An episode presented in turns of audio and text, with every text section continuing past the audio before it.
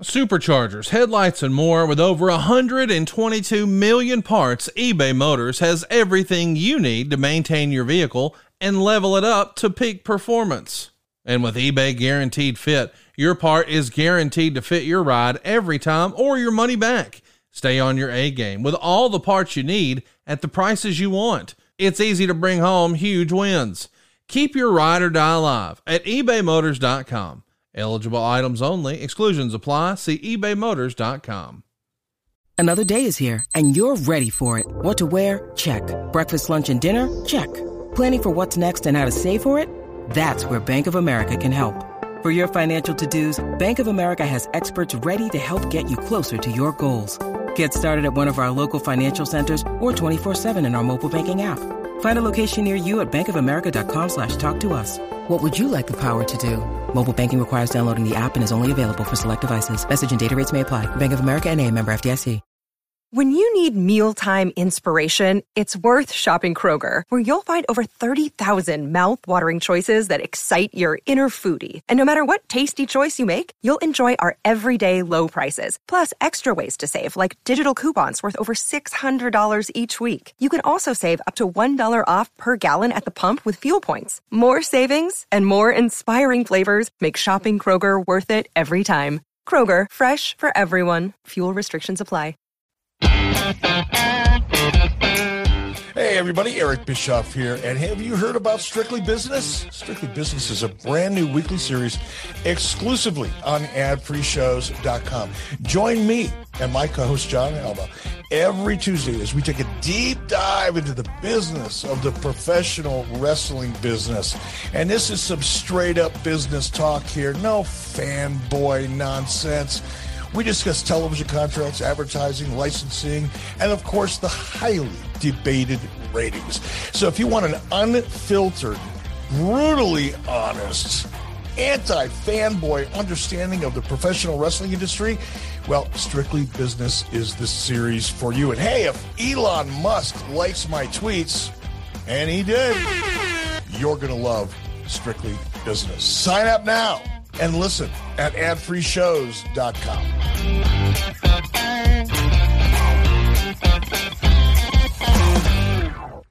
Get the house you want with the payment you want at buywithconrad.com. And you don't need perfect credit or money out of your pocket to do this at buywithconrad.com. NMLS number 65084, equal housing lender. The first step to buying a house is buywithconrad.com.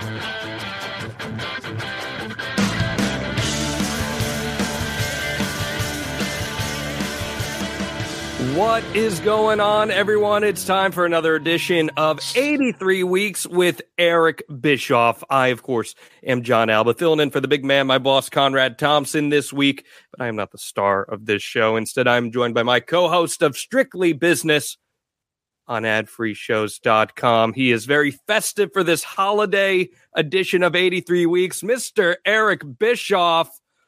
Oh boy, that that is that is that is festive and patriotic, my friend.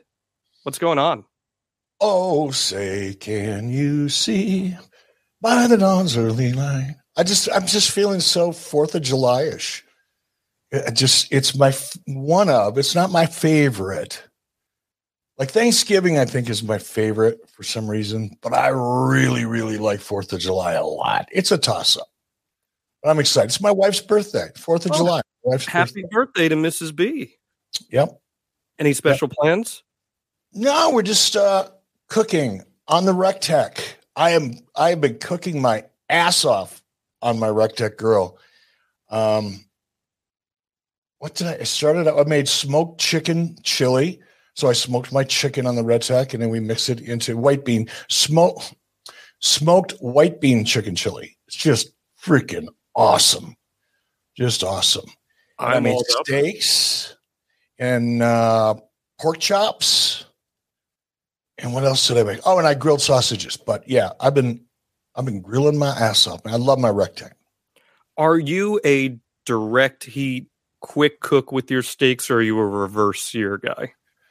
I'm a reverse sear guy. I like I've done it. it both ways. Um, I prefer a reverse sear just because I like the challenge. And timing is everything. You know, they say timing is everything in it's life. True. Well, it's really, really true when it comes to cooking on a grill. So I'm pretty um I'm obsessed with making things perfect and the Recteq lets me do it. I've got a really cool internal meat thermometer in addition to the one that comes with my Recteq um, that just allows me to be so precise in my cooking that it's it's more fun for me to do something a little more complex. Well, I can promise you this: you like to make sure that your food is perfect. One thing that wasn't perfect was WCW in 1999, Eric, and we're gonna find that out here today. As wait we- a minute, wait a minute, wait a minute. I thought what happened in '97? Where did fucking '98 go? We're talking Conrad disappears, and we go right from '97, which was nothing but beauty Alba shows up and we're jumping into 99 because it sucks. well, you and I have a lot of fun busting each other's balls on Strictly Business. So I thought, why not do that here on this week's edition of 83 Weeks as we talk Kevin Nash in the year 1999. And Eric, it's a big year right now for Kevin Nash, as a matter of fact, because on July 9th, he'll be celebrating his 63rd birthday. And I don't know if you've heard this, but starting on July 11th, Kliq This debuts on Podcast Heat with Sean Oliver. Man, I could listen to Kevin Nash tell stories all day, and now we're going to get a chance to. They've got great chemistry, we know already. Why do you think Kevin Nash will be perfect for a podcast? Because I know you share that sentiment with me. Um, well, for one of the reasons that you mentioned right off the bat is he's a great storyteller. You know, some I'm not a great storyteller. I don't have great stories to tell. I, I didn't live on the road. I didn't travel. You know, I wasn't a part of that aspect of our business or the business. It's not ours anymore because I'm not in it. But you know what I mean? I, I wasn't a part of that dynamic and that life on the road. So as a result, you know, my stories all tend to be like arguments with, you know, head of finance, which is not really compelling shit, right? But Kevin and and guys like him um, that did, and then a small handful of them. Mick Foley, I think, is at the top. You know, I don't think there's a better storyteller in our our industry, meaning the podcast industry, than Mick Foley. But Kevin Nash is right there. So he not only has a wealth of material and a very, very unique perspective, he is a phenomenal storyteller. And I think one of the other reasons that I'm looking forward to hearing from Kevin is he doesn't pull any punches. Um, and he's he just has so much material to work with. That's the best way to say it. He, he's straightforward. He doesn't pull any punches. I do, you know. I, have I've had occasions where I've heard thing, him recall stories, and I'm going, wait a minute, I was there, and and every time I allow myself to start thinking that way, I realize that, and I've talked about this before with Conrad, um, and Bully recently. You know, in the case of Bully, we were both discussing something about aces and eights or something, and and we were both part of the same meeting in the standing in the same place. But Bully's perspective is different than mine. Of course it is. He's hearing and looking at things through his eyes. I'm hearing and looking at things through my eyes in, in my ears. And it's just different. And I think Kevin's unique perspective is going to be really different. And uh, the other thing I, I'm excited about is we don't hear a lot from Kevin. He's done a million shoot interviews, he's done interviews, but in a long form, we haven't heard that. And I think that's going to be really compelling stuff. He also has worn so many hats over the course of his career, and that is something we're going to really dive into here on 83 weeks on this edition. And again, that's July 11th. Kliq This, go check that out. Sean Oliver and Kevin Nash are going to tear it down. But let's get started here, Eric.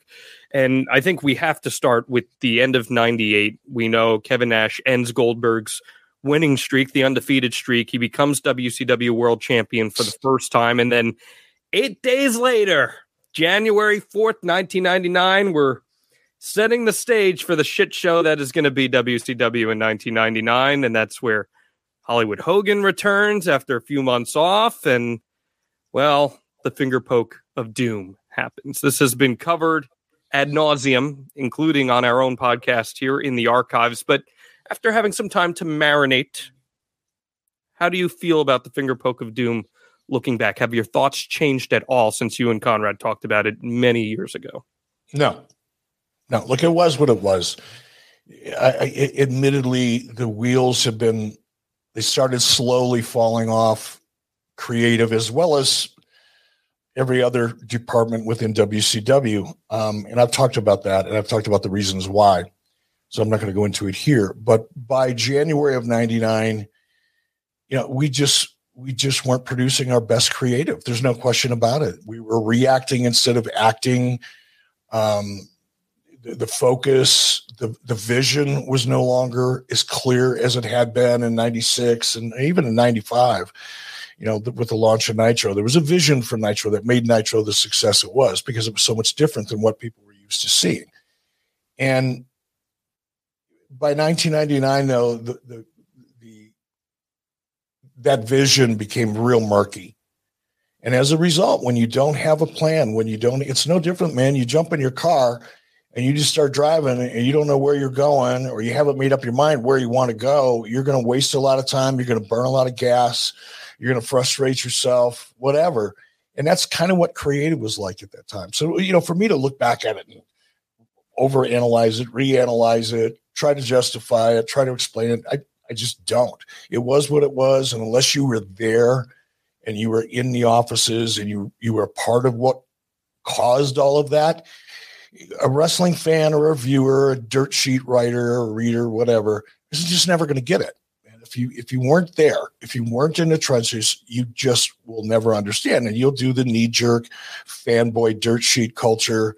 Oh man, I can't believe that booking sucked. Well, dude, you know, get off your chair and and go get a job and and try to get a job writing wrestling and be involved in that creative process.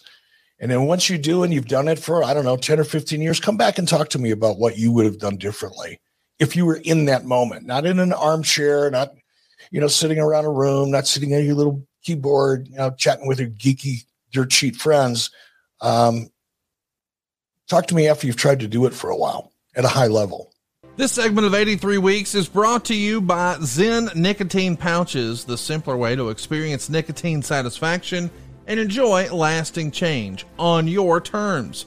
ZYN nicotine pouches are a fresher, simpler way to enjoy nicotine that's helped millions of people achieve lasting change by offering smoke free and spit free satisfaction.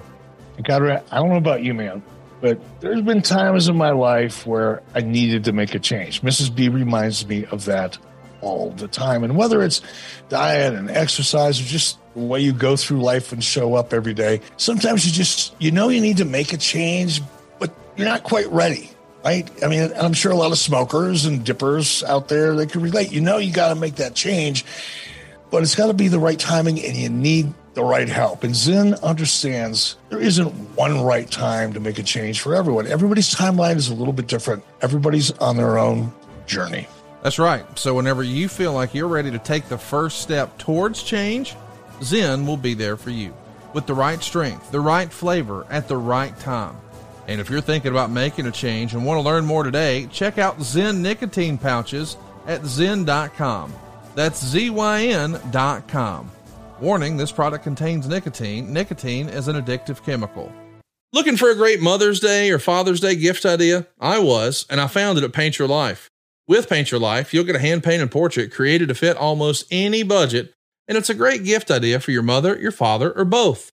You say Paint Your Life transforms your photos into a one of a kind, beautiful hand painted portrait created by professional artists. You upload anything you can imagine. You can even combine photos. You'll pick the artist, the medium, you can even customize the frame.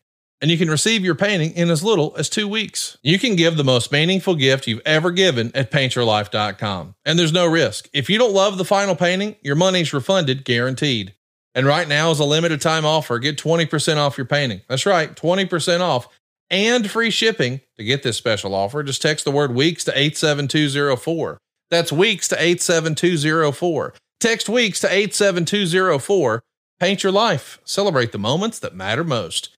Message and data rates may apply. See paintyourlife.com slash terms for details.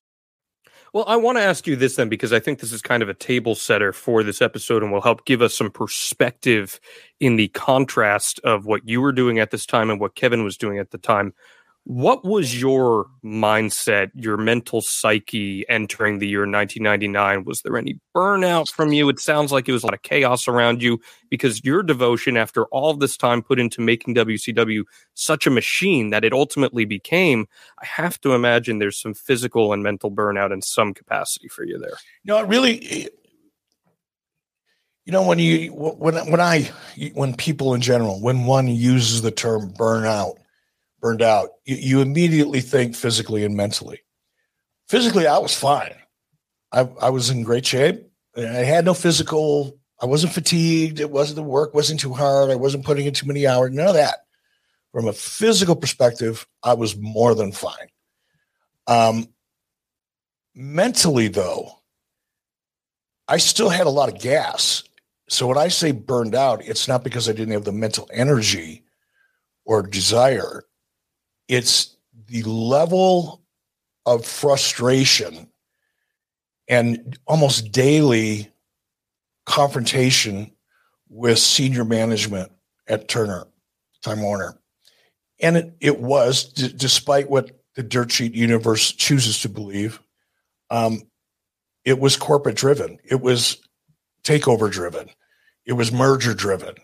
There was so much infighting within Turner Broadcasting because every department, every division of Turner was going to be affected by this merger. Some some of those were affected in a positive way. Some of those divisions, like WCW, weren't. And WCW in particular got really targeted, I think, because there were so many senior executives during that merger period that just didn't want wrestling. And now now they had their excuse. And when they started moving budgets around and changing financial goals and um, generally restructuring WCW the way they wanted it restructured, the handwriting was on the wall. So I was burnt out, but not because of fatigue or energy, just I was burnt out with the frustration of fighting every single day internally, not externally wasn't the wrestling business, it was the merger business that was driving me fucking nuts. And workplace culture certainly has an effect on anyone realistically, mentally. So I don't think that's something that is uncustomary to feel by any stretch of the imagination. But there's a lot of moving parts at this time within the product itself, too. Uh, Kevin Nash is actually the last one to face the Giant before he's headed up to New York. And then around the same time, he's given the job as head booker and when that news gets out, there's a lot of fantasy land there from fans saying, oh, of course, Kevin Nash is going to put himself over everyone. But we see a little bit of a different play out here. Why was Kevin Nash, in your opinion, the right guy for the job at that moment in time? Because he was my friend and I trusted him and he was willing to do it.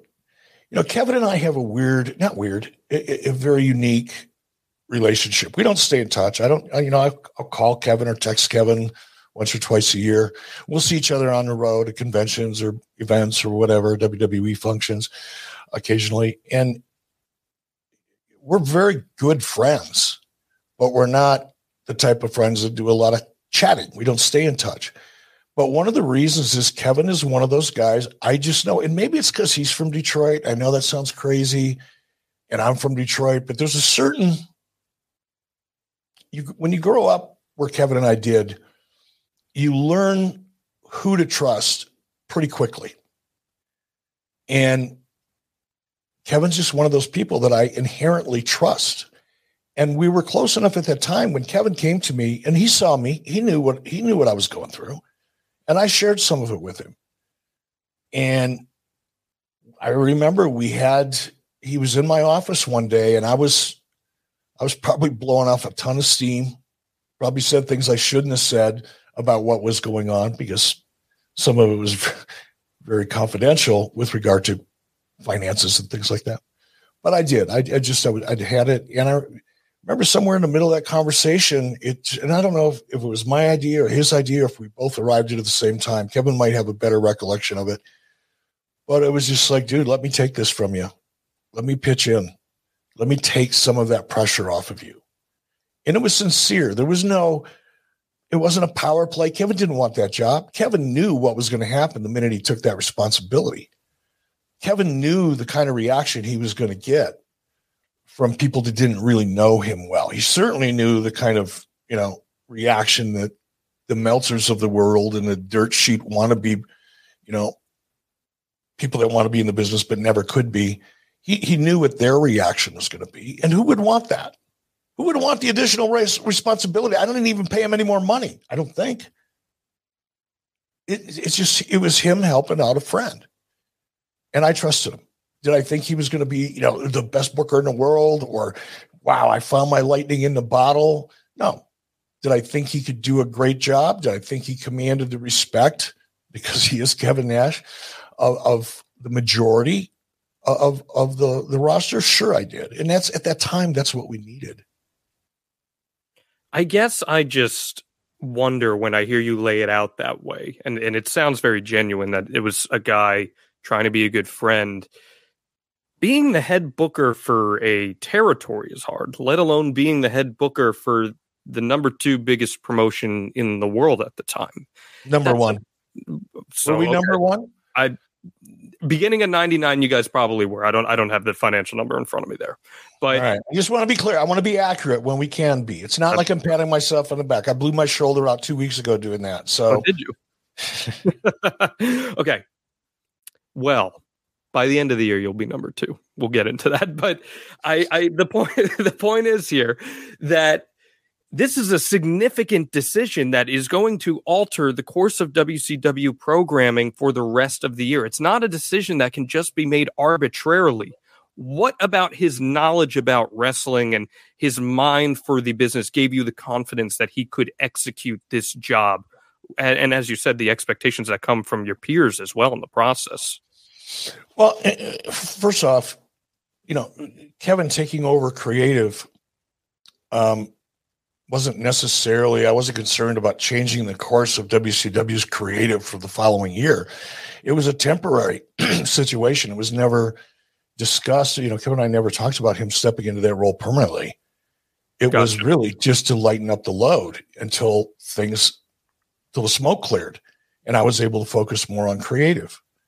Um, so it wasn't it wasn't designed to be for the rest of the year. Number one, and in, terms of what was it, um, look, by this time, I had worked with Kevin for quite a while, three years under our belts. I mean, we were we were good friends, but we also spent a lot of time talking about not only what we were doing, what we had done the previous week or the previous pay per view or whatever, but talking. You know, we've talked just in generalities um, about where things could go, and I like Kevin's take on wrestling.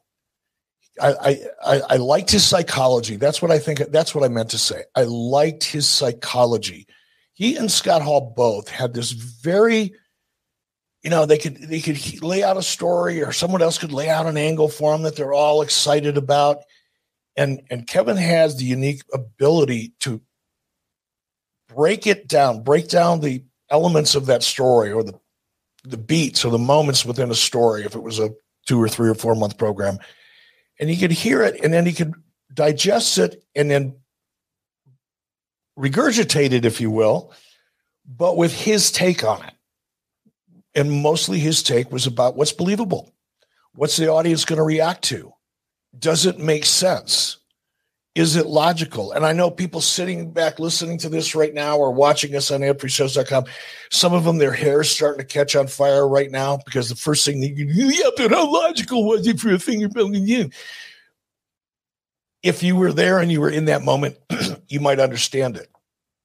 And whether that idea or not, or whether that idea was a great idea or not, clearly, you know, I, I think the consensus is in on that one. But when Kevin would lay out an angle or a story, there was always a sense of believability and logic to it. Maybe not in that particular moment, but as a part of the longer term story. And that's what I liked about Kevin. I, I liked his psychology. I liked the way he would break down a, a story or a character or moments within a match. Look, the NWO, I've talked about it And again, I'm not trying to pat myself on the back, but it was a pretty significant story and angle, and still is, I guess, still Certainly is to this so. day. Certainly so. But part, but and I, I've talked to Conrad about this a lot, and in other interviews. The idea, the basic framework for the idea, absolutely was mine and mine alone. And but once it's once you started seeing it play out on television, beginning with Scott Hall and then in the following week, that basic sketch of an idea that I had started really changing and morphing in a very positive way. And it was a collaborative effort. Once Scott Hall started, once he understood where we're going and what we're doing, because when he first came down the stairs on May 26th, 1990, or May 27th, it was my birthday, 1996. You know that date. Scott, Scott Hall didn't know where this was going. Scott Hall, Scott Hall had no idea what I was thinking with, with regard to the NWO beyond what he had to do that particular day because I hadn't developed that relationship with Scott. And then Kevin came in, and it was similar in the very beginning when Scott and Kevin were both there. And even after the Hogan turn, um, that's when Kevin and Scott really started giving the NWO its character, its vibe, its brand. And a lot of that had to do with Scott. A lot of that had to do with Kevin. Hogan to a to a, to a degree, um, and even I've never talked about this before, but Konnan, even though he wasn't a part of the NWO, he and Scott and Kevin were tight. Konnan really had his finger on the pulse of pop culture, and he was legit. He was real. He wasn't a, he wasn't pretending to be something he wasn't. And as as a result of you know Konnan's relationship with Scott and Kevin and those guys talking, a lot of Konnan's vibe started finding itself in NWO in some of the promos and the way the guys dressed, you know, the headbands, whatever. All of those things combined, and all of them, you know, individually, they're all kind of little things. But when you added them all up, you what you had was the NWO with a real personality beyond the three individuals involved. And Kevin had a lot to do with that. So, from a creative perspective, having worked with him in that regard and seeing what Kevin contributed to one of the most successful storylines in the history of the industry, we know that now. We didn't know that then, but we knew it was successful. And knowing how much of input that that Kevin had on it, it it made it pretty easy for me to have confidence in Kevin. Well, you just mentioned psychology and storytelling. You just mentioned Konnan. Let's put all that together here because in the beginning of February, Konnan and Rey Mysterio challenged Kevin Nash and Lex Luger to a match at Super Brawl, where Rey would be unmasked if his team lost. Now, that's a traditional babyface trope where the heels beat down the baby faces, they go after the guy with the mask, they make him put it on the line. That that's traditional pro wrestling storytelling. But that's not how this story plays out because it's actually Rey and Konnan calling out Kevin Nash and Lex Luger, and Rey saying he'll put his mask on the line despite never having ever gotten anything up on Kevin Nash in the first place. And to me, if I'm breaking this story down, that seems almost backwards to everything we know from a pro wrestling storytelling standpoint. We know that this is only going to work if in, in theory behind building a baby face if that small baby face slays the giant and that's not where we're headed here so what do you think of that ideology when it comes to booking because it came under criticism from a lot of fans and a lot of sheets at the time and i'm curious how you feel about that Okay, you're gonna have to you're gonna have to rewind on that just a little bit. Sure. So, I, I, I get the stakes. Who challenged who? Rey challenged. Konnan uh, and Rey challenged Lex Luger and Kevin Nash. Okay. And who actually cut the promo? Who laid the challenge down? The challenge was cut by Rey Mysterio and Konnan. Okay. And your your issue with that is, well, that's not normally the way things happen because more so because a baby face like Rey Mysterio, small guy, big lucha a history, the mask means everything. It's super important. It would be more meaningful, in my opinion, that he would have his back in the corner where he has to overcome a hurdle. I don't understand why, out of nowhere, with no real context or no real reason, that he would put this sacred mask on the line. Does that make any sense? Yeah, sure, it makes sense, and I'm not trying to justify. Sure, I, I, I, it was probably a, most of it came from Kevin and or Konnan and Rey, and I wasn't inside of their heads or part of their discussion, so it's stupid for me to comment on what they may have been thinking. But you know, I'm, I'm kind of visualizing the situation as you laid out with Rey. Rey's kind of on fire, right? Rey's wanting to become more than just a cruiserweight guy, which is which is why he's now in this situation and story. He's now in that main eventer kind of spot. Um, what's wrong with the underdog saying "fuck it"? I want you, and I'll put what's most important to me on the line for my chance to get at you. I don't care how big you are. There's nothing wrong with that if they actually slay the giant. Because how do you build a baby face then if they say, I'm not afraid, I'll put the most meaningful thing on my line uh, of my life on the line against you, and then they lose? How did he lose? Who lost? First of all, who lost? Well, we'll get into that. We'll get into all that right. in, in a couple minutes. But to me, there's just an ass backwardsness about that. That in a time period where WCW desperately needs to start making some new babyface stars, and Rey Mysterio is a guy that fans feel with. Konnan's a guy who's over it, it just seems naturally that you wouldn't want to back your baby faces into a corner like that.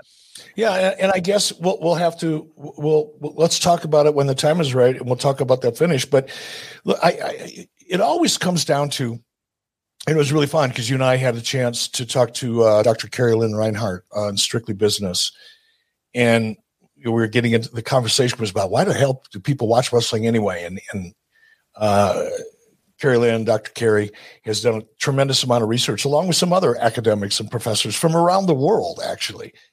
And the one thing that really made me smile while we were talking to her is, you know, why? I mean, she first started researching wrestling because she wanted to know why do people watch this? And then in the course of her research, she became a wrestling fan and now knows more about what's going on uh, on a weekly basis in the on television and wrestling than than I certainly do. So, the one thing though that she said is why.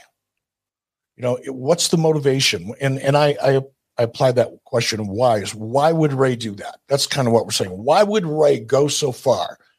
Is to put something that meant so much to him on the line against a guy who, quite honestly, or two guys, quite honestly, will probably beat them. And we'll talk more about that when the time comes because I want to hear about the finish. I just pose it because you, you just praised Kevin's psychology and storytelling. So we'll, we'll take a deeper dive into that. But before we do, we have to mention something that happened. This is a big change from Kevin in terms of the presentation of the WCW Nitro programming. And this excerpt here is taken from the famous Death of WCW book that you love so oh, much. Oh, God. No. no. Actually, no. No. Not on my show. That book okay. is so much fucking garbage. Well, this is this is more something that you can comment on structurally. Then uh, it said that on February first, Kevin Nash called a meeting and announced there would be some programming changes, notably towards a move more like a Raw like program with more taped backstage vignettes. And the next week, we start to see more pre tapes on Nitro. But what's noted is that only fans at home are going to see the pre tapes, and the announcers who had the monitors right in front of them were commanded to act as though they didn't see any of the stuff going on backstage. Do you have any recollections of that conscious decision made in changing the structure of Nitro with more pre tapes? Generally, yes. But let me ask you a question. Do you know at this point if Nitro was a three hour or a two hour show? If we are talking February two or February 1999. I think it's three hours. I'm going to double check on that right now. All right. Well, let's just let's assume because I don't know. All right, and I guess I should, but I don't. So fuck it. I don't really feel bad about it. Um, I can only guess. January 1998. It became three hours, so it's a three-hour program at that point. All right. Here's here's my guess, and that's kind of what I suspected, which is why I asked the question. When you've got a three-hour show plus your pre-tapes and your commercials, it takes forever. It's a long show. and you end up losing the crowd to a degree. And the thought was, hey, if we can not shut down the show, not interrupt the flow with pre-tapes and backstage stuff, and really tighten up the in-ring action for that live crowd, we'll probably do a better job of keeping that crowd alive and engaged in everything that's going on for the entirety of the, the entirety of the show. Otherwise, those people that are there for a three-hour show by the time they're into the main event, which is about 1035, 1045, 1050, whatever it is, it's almost 11 o'clock at night on the East Coast, right? But those fans that are in the arena have been there since probably 630 or 7. So they've been sitting in those seats for four hours, many of them. And no matter how good the show is, you're you're going to lose them. You just get fatigued they've seen so much that by the time you get to your main event, that crowd's kind of half-ass beat. Right. And the idea was shoot the pre-tape separately, keep the flow of the show going for the live audience. The end product as it gets to the to the home will be better for it. Did it work? I, I, I guess obviously not. One of the many things that didn't work in 99, but I'm guessing that that was the logic because that was a problem. How do you hold that live audience?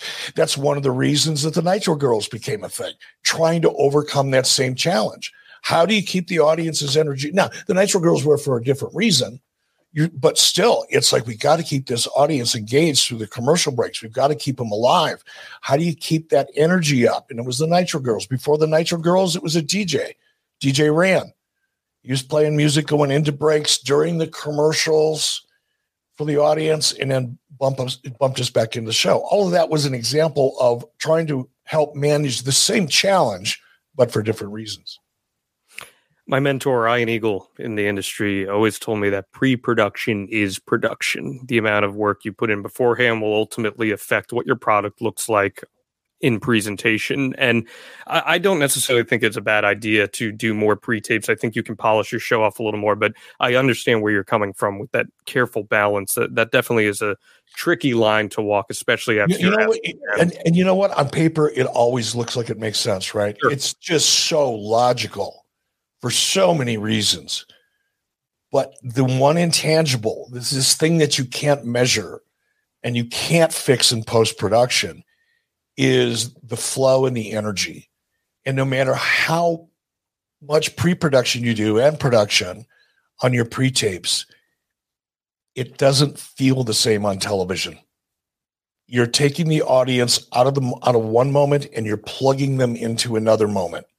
And the act of taking them out of one moment and pl- plugging them into another, there's it's it's like physics, right? There's a loss of energy you know if if if you know anything about electrical theory you know when you your power comes in uh, on your your main power feed but if you have to go a mile and a half from where the main power comes into your property or you go 600 yards or whatever to to your house you lose a certain amount of electricity just in the line in the transmission and the same thing happens with pre-tapes no matter how well they're done that connection between that live energy what's going on in the ring and what's happening now in a pre-tape, you lose a lot of energy.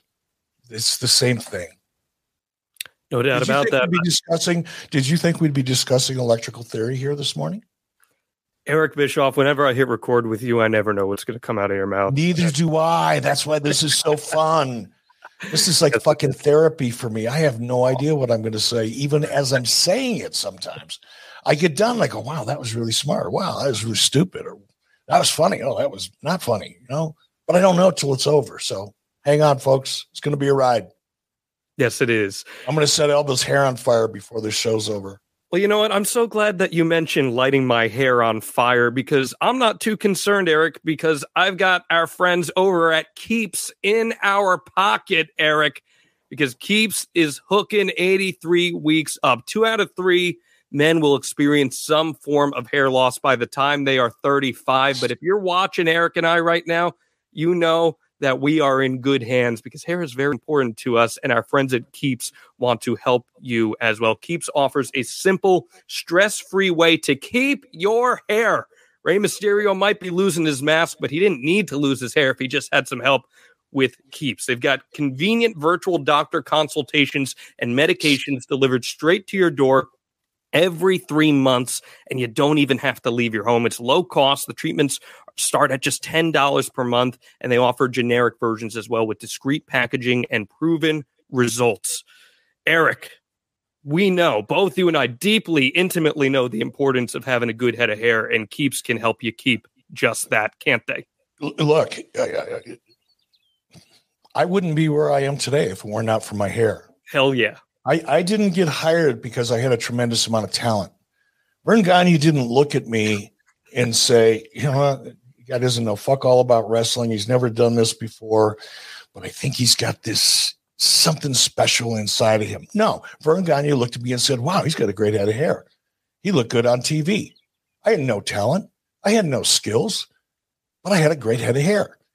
And my hair has served me well in every way for a long, long time. So at 67 years old, guess what I'm concerned with? My you hair. Gotta, you got to keep it. I, yes, I have a great head of hair. I'm proud of it. I talk about it.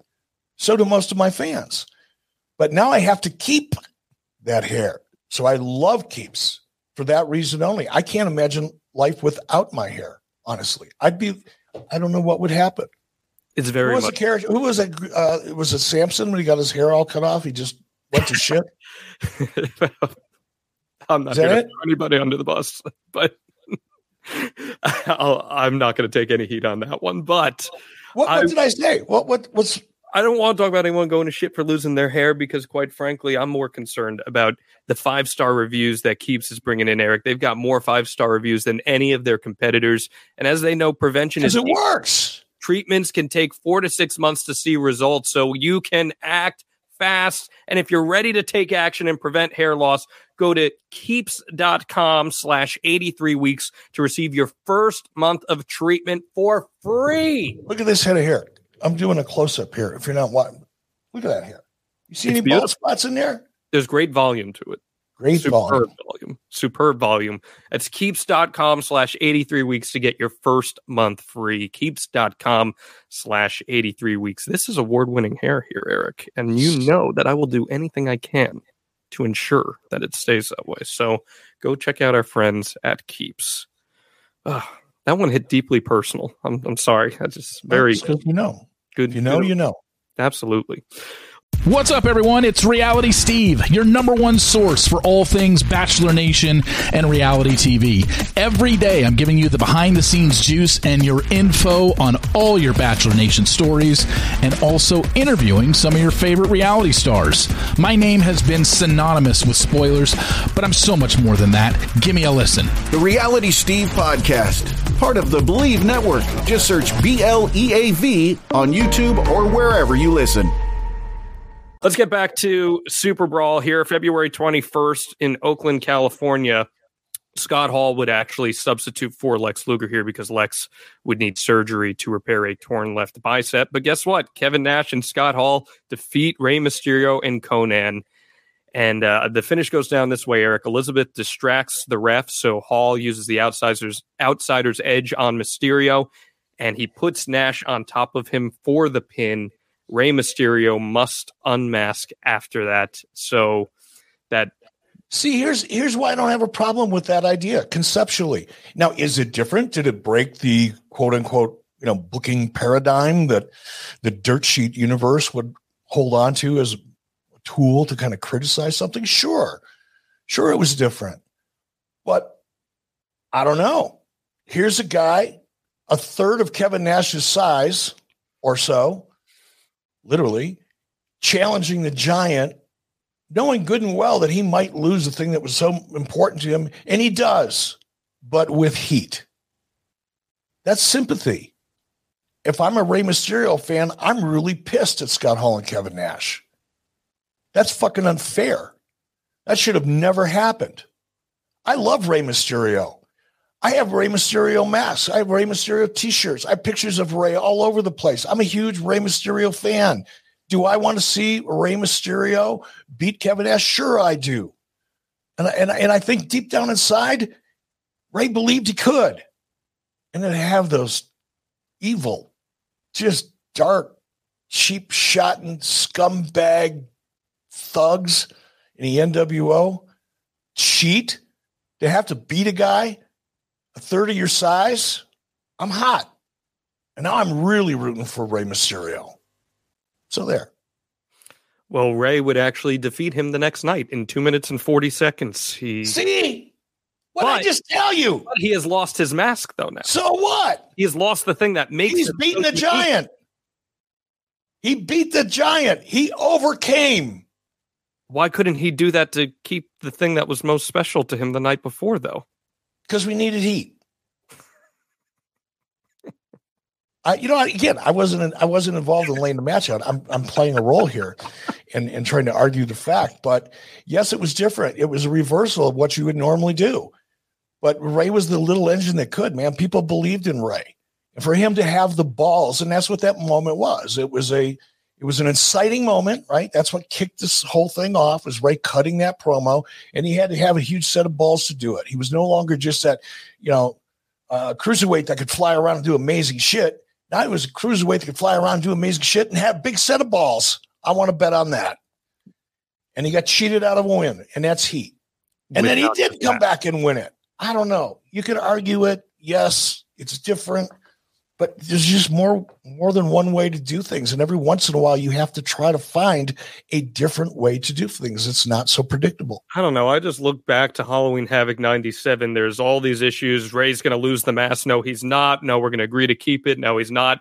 And now arbitrarily we decide that he's going to lose his mask and he's just going to get his win back the next day and still lose it.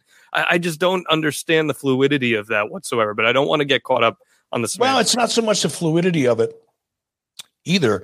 Remember, and this is the part where people, you know, if they think about it just a little bit, they'll at least be somewhat open minded to the logic. But we weren't selling a shit ton of Rey Mysterio merchandise. It had the potential, and certainly WWE made that come to life in a massive way. Um, but in WCW, our licensing and merchandising hadn't caught up to 1995 or 1996 yet, meaning the business had grown so fast and and licensing and merchandising, which was basically it existed, but it was nascent. It was just kind of sitting there. Nothing was really happening. And so we didn't really have the pipeline, revenue pipeline for licensing and merchandising that WWE did. And the thought, one of my reasons for wanting to, to take the, the mask off Rey earlier was that I thought that Rey would become a bigger character because he is number one, he's a great looking character. He's very photogenic, especially as a babyface. How do you not love Rey Mysterio? You can see him walking down the street and smile, and you go, I love that guy. You don't even know him. I don't care. I love him anyway. He's got a great fucking smile. That those tattoos are awesome. That was Rey. Um, and my feeling was, yeah, the mask was important. I get it and all that. But being able to see Rey sell, seeing the pain in Rey's face, you know, selling is such an important part of all this. And when you somebody's got a mask on, you're losing a you're losing a tool out of your toolbox in terms of emoting for the camera. So there was more than just one reason for it, I'm guessing. I get it. I don't like to guess though. I don't like No. I hate it. I'm just trying to make sense out of something that happened that I wasn't a part of and just try to imagine why did they make the decision they made. Well, this is something I really want to dive into with you. Uh, from the March 1st Wrestling Observer, this is pretty interesting. Hart and Nash came out of a previous booking meeting with Heat, and Nash tried to get word out that Hart wasn't a team player. The bearing of Hart would have to be careful because Bischoff still wants to push Hogan versus Hart for Halloween Havoc, feeling he needs to get some value out of all the money he's paying Hart, while Nash doesn't want to push Hart, feeling he's not over. And apparently, Bischoff truly understands so little about wrestling that Hart jobs for the likes of Booker T or Chris Benoit is believed to have no correlation to his ability to draw in a pay per view main uh, main event against Hogan. Now, uh, before I tee you up on that, I, I do want to interject here, and I think that's unfair in saying that Hart jobbing for the likes of Booker T or Chris Benoit is damaging his credibility because we're also trying to build stars, and Booker T is clearly someone WCW has big plans for. Yeah, because yeah, because Booker T and Chris Benoit, they were just like such, you know, they were just low level players, right? They didn't mean anything. According to Dave Meltzer. Here's here's the deal. You can expound on all this that you want to and try to, you know, we can both try to understand what was going through Meltzer's mind, but it's real simple, Jon. Some stooge, I don't know who that stooge is or was, but some stooge was giving Dave Meltzer his perspective and point of view because that stooge knew that that would end up in Dave Meltzer's dirt sheet. Sure. And it's a one-sided conversation. And I don't I don't agree with that assessment that he has there by the way. But th- there is an interesting point to look into there. He talks about you wanting to get Hogan versus Hart for Halloween Havoc, which keep in mind is in October and we're in March here. W- was that ultimately the end goal that you were aiming for? It certainly had been discussed, but I'd be lying to my audience and I, I, I just won't do that. You can disagree with me if you want, but I don't lie. I have no fucking idea what we were going to plan for in October. That may have been a conversation, but by this time, by February, by March, April, May, things were so bad.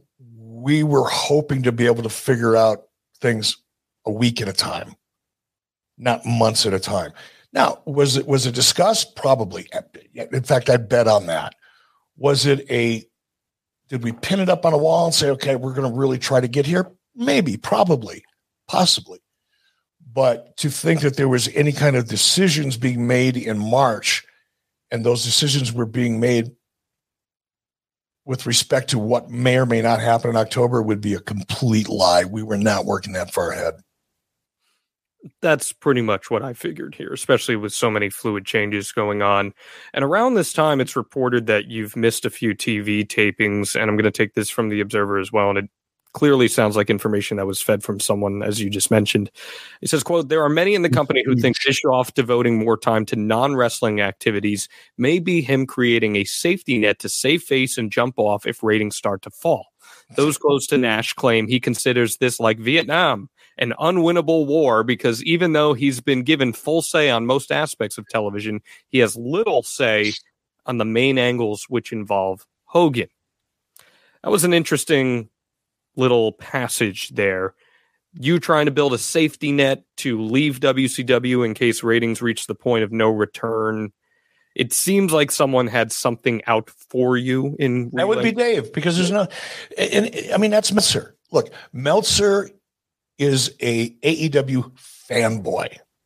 He loves AEW, and you can tell that by his coverage. He's lost all of his credibility, if he ever had any, anybody that's paying attention can see right through the fact that Dave Meltzer is AEW's social media mouthpiece. All right. And why? Because they pet him, they give him a cookie, they make him feel like, you know, he's part of the team. So he's going to bend over backwards and put them over in every way he possibly can, completely avoid discussing the things that he would typically discuss if it was somewhere where he wasn't being petted and getting free cookies. Um, if it was another promotion, he'd have an entirely different perspective on the on the AEW product. But that it is what it is. My point is, it was the exact opposite with WCW. I I've been calling Meltzer out for as long as I can fucking remember. Oh, what a fraud and what a piece of garbage he really is and and the negative impact he's had on the industry overall for such a long time, as well as individuals in it. Because some of the things that he said and lied about and misreported and was spoon fed bullshit that he ran out and repeated that impacted people's careers or lives or relationships. I, I called him out. So no matter what we did, Dave would go that extra mile, especially if it involved me or Hogan to to frame it and characterize it in a way that was really um in in Dave's mind probably demeaning me or shitting on me so to speak. Um but none of that was true. That Dave made that up. To, to sit that I to, to suggest that I would sit back and go, okay, things aren't really going so fucking good. Hmm, I need a safety net. How do I do that? Were you oh, missing? I need TV? to set somebody up so that they can take the fall. Jesus Christ! I mean, were you missing TV to pursue other projects? At no, No, I was missing TV to try to keep our business alive. Why do you think I wanted to hand the pencil off to Kevin Nash in the first place? So that I had more time to attend to the issues that were right in front of me every single morning when I got to work that had to be attended to. That's why I brought Kevin in, so that I did have time to do the things I needed to do as a president of a division of Turner Broadcasting in the middle of a merger. That's why. It had nothing to do with a safety net. And I think that's more than anything, Jon. I think that's a real indication into what kind of person Dave Meltzer really is. That he's projecting that kind of flaw or weakness or whatever Dave was trying to create in his narrative says a lot more about Dave Meltzer than it did about me. I was working my guts out just trying to keep WCW alive and from being di- digested as a result of this merger because there were a, there were a lot of people that had a lot more power than I did unplugging WCW at every single turn and I had to fight that. That was my focus. So when I missed TV, I didn't even miss TV. I opted not to go to TV because I had shit to do. Safety net. You said that you have stuff to do. Uh, the only thing you're doing these days, Eric, is using that Recteq that you mentioned at the oh, top man. of this show. It is a holiday weekend as we record this, and Recteq has got you taken care of for the 4th of July or any big occasions you may have. It's an amazing company that offers wood pellet grills fueled by all natural hardwood pellets, along with other outdoor lifestyle products such as coolers, apparel grill accessories, and more. And these grills, there's such a wide variety of them, Eric. They range in price from $399 to $3,000, and they got grills for every single lifestyle and every budget with a key focus on flavor, convenience, and versatility. Their factory direct pricing eliminates the middleman, and all grills ship absolutely free. Plus, all the pellet grills are made with high quality stainless steel and are built to last a lifetime. Eric, I don't know about you, it's like 3 a.m. for me.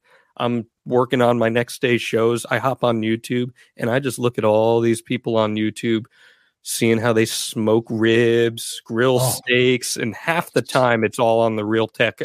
Uh, please tell me more here about how the Recteq has got you taken care of, brother.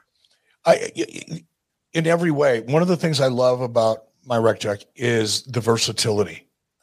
I, I mean, I can do anything on that grill. And not only is it versatile, if I want to smoke something, it, it does a great job. If I want to smoke a turkey, for example, I, I like to smoke a turkey breast, slice it up, and that way I've got it, you know, throughout the rest of the week, something healthy just to pull out of the refrigerator and eat it. But I, I love a good smoked turkey. I do it on my Recteq. It's awesome. If I want to get up in the morning and have bacon, uh, I don't I, I don't want to cook it in the house, especially in the summertime. You get the grease, you get the smoke, blah, blah, blah. I'm cooking it on my Recteq and it's awesome. And here's the thing I love about it as much or anything, not only in terms of the product it can produce and the versatility of it, but I'm such a nerd for technology, not advanced, but a nerd nonetheless. I love a new gimmick when it comes out. And this is no gimmick, but I've got the Recteq app on my phone. Now, I can go into town, which I'm going to do after this podcast, and watch the Fourth of July parade. Okay, because it's just awesome. And that's why I'm wearing my shirt, so I can be patriotic. You look great. But I know I do look good, don't I? It's the hair. Thanks, keeps. but I can be I can be in town and I go, okay, I want to preheat my grill to 225 degrees because I want to I want to smoke some whatever sausages or whatever. I can be at the parade 18 miles away, go on my app, turn on my grill, set my temperature to the degree so that it's ready, ready and waiting for me when I get home. Or on the other hand, I could be in town smoking something. I mean, I could be smoking something on the grill while I'm in town because I'm not going to go in town to smoke. Catch that? I get but I can look at I can look on my phone, go to my app and say, "Oh, the internal temperature of my turkey breast is approaching 150 degrees. I'm not going to get home in time to get it off and I don't want to over smoke it, and dry it out. So I'm just going to turn that temperature down or in some cases I'll just turn it off. And it's waiting for me when I get there. How cool is that? I bet you that 1999 Eric Bischoff when he was missing all these nitros wished he was at home with his Recteq. But thankfully, you don't have to be put in any bad situations where you're away from your grill. You can get Recteq delivered right to you. It's time to toss that tasteless gas grill, messy charcoal grill, or even that overhyped brand name grill aside and join an elite wood pellet grilling family by focusing on flavor, convenience, and versatility.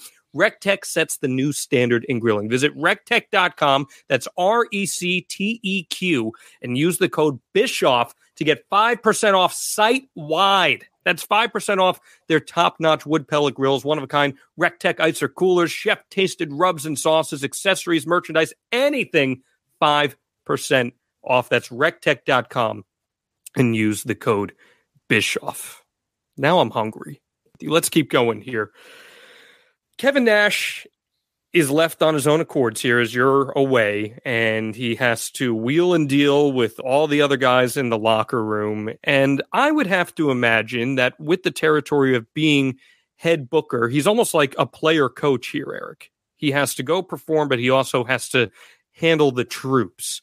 And with that, there's going to come maybe a little residual heat where huh. you see guys like Scott Hall and Scott Steiner and Buff Bagwell and Hulk Hogan, his pals, getting pushed, getting TV time, and maybe less emphasis on guys like Billy Kidman or Juventud. What do you remember the locker room feeling about Kevin Nash in his early tenure as Booker here? You know, I don't know. I wasn't in the locker room. Even, even you know, when I was going to Nitros, I didn't hang out in the locker room, folks. I was a president of the company and in many cases an on air talent. Um, I had my own office and dressing room. I didn't dress with the rest of the crew, so I couldn't tell you. I, I could tell you that going into this, I knew what it would be. When you put a an active performer, somebody that's on the active roster, and you put them in charge of creative, you know it's going to create issues. It has to. It happened with Ric Flair. When Ric Flair uh, was was head of creative or head booker for a while, you had a certain group of people that were excited for a variety of reasons, not just because they were friends with Rick, but you had a contingent of people that just resented it and pissed and moaned about it. I knew the same thing was going to happen with Kevin in that situation. It's inevitable. And Kevin knew it as well. But it was something that we needed to do. I didn't have a lot of options at that time. Couldn't put an ad in paper saying, Hey, I'm looking for a head booker so you work with what you've got, take advantage of the resources in front of you.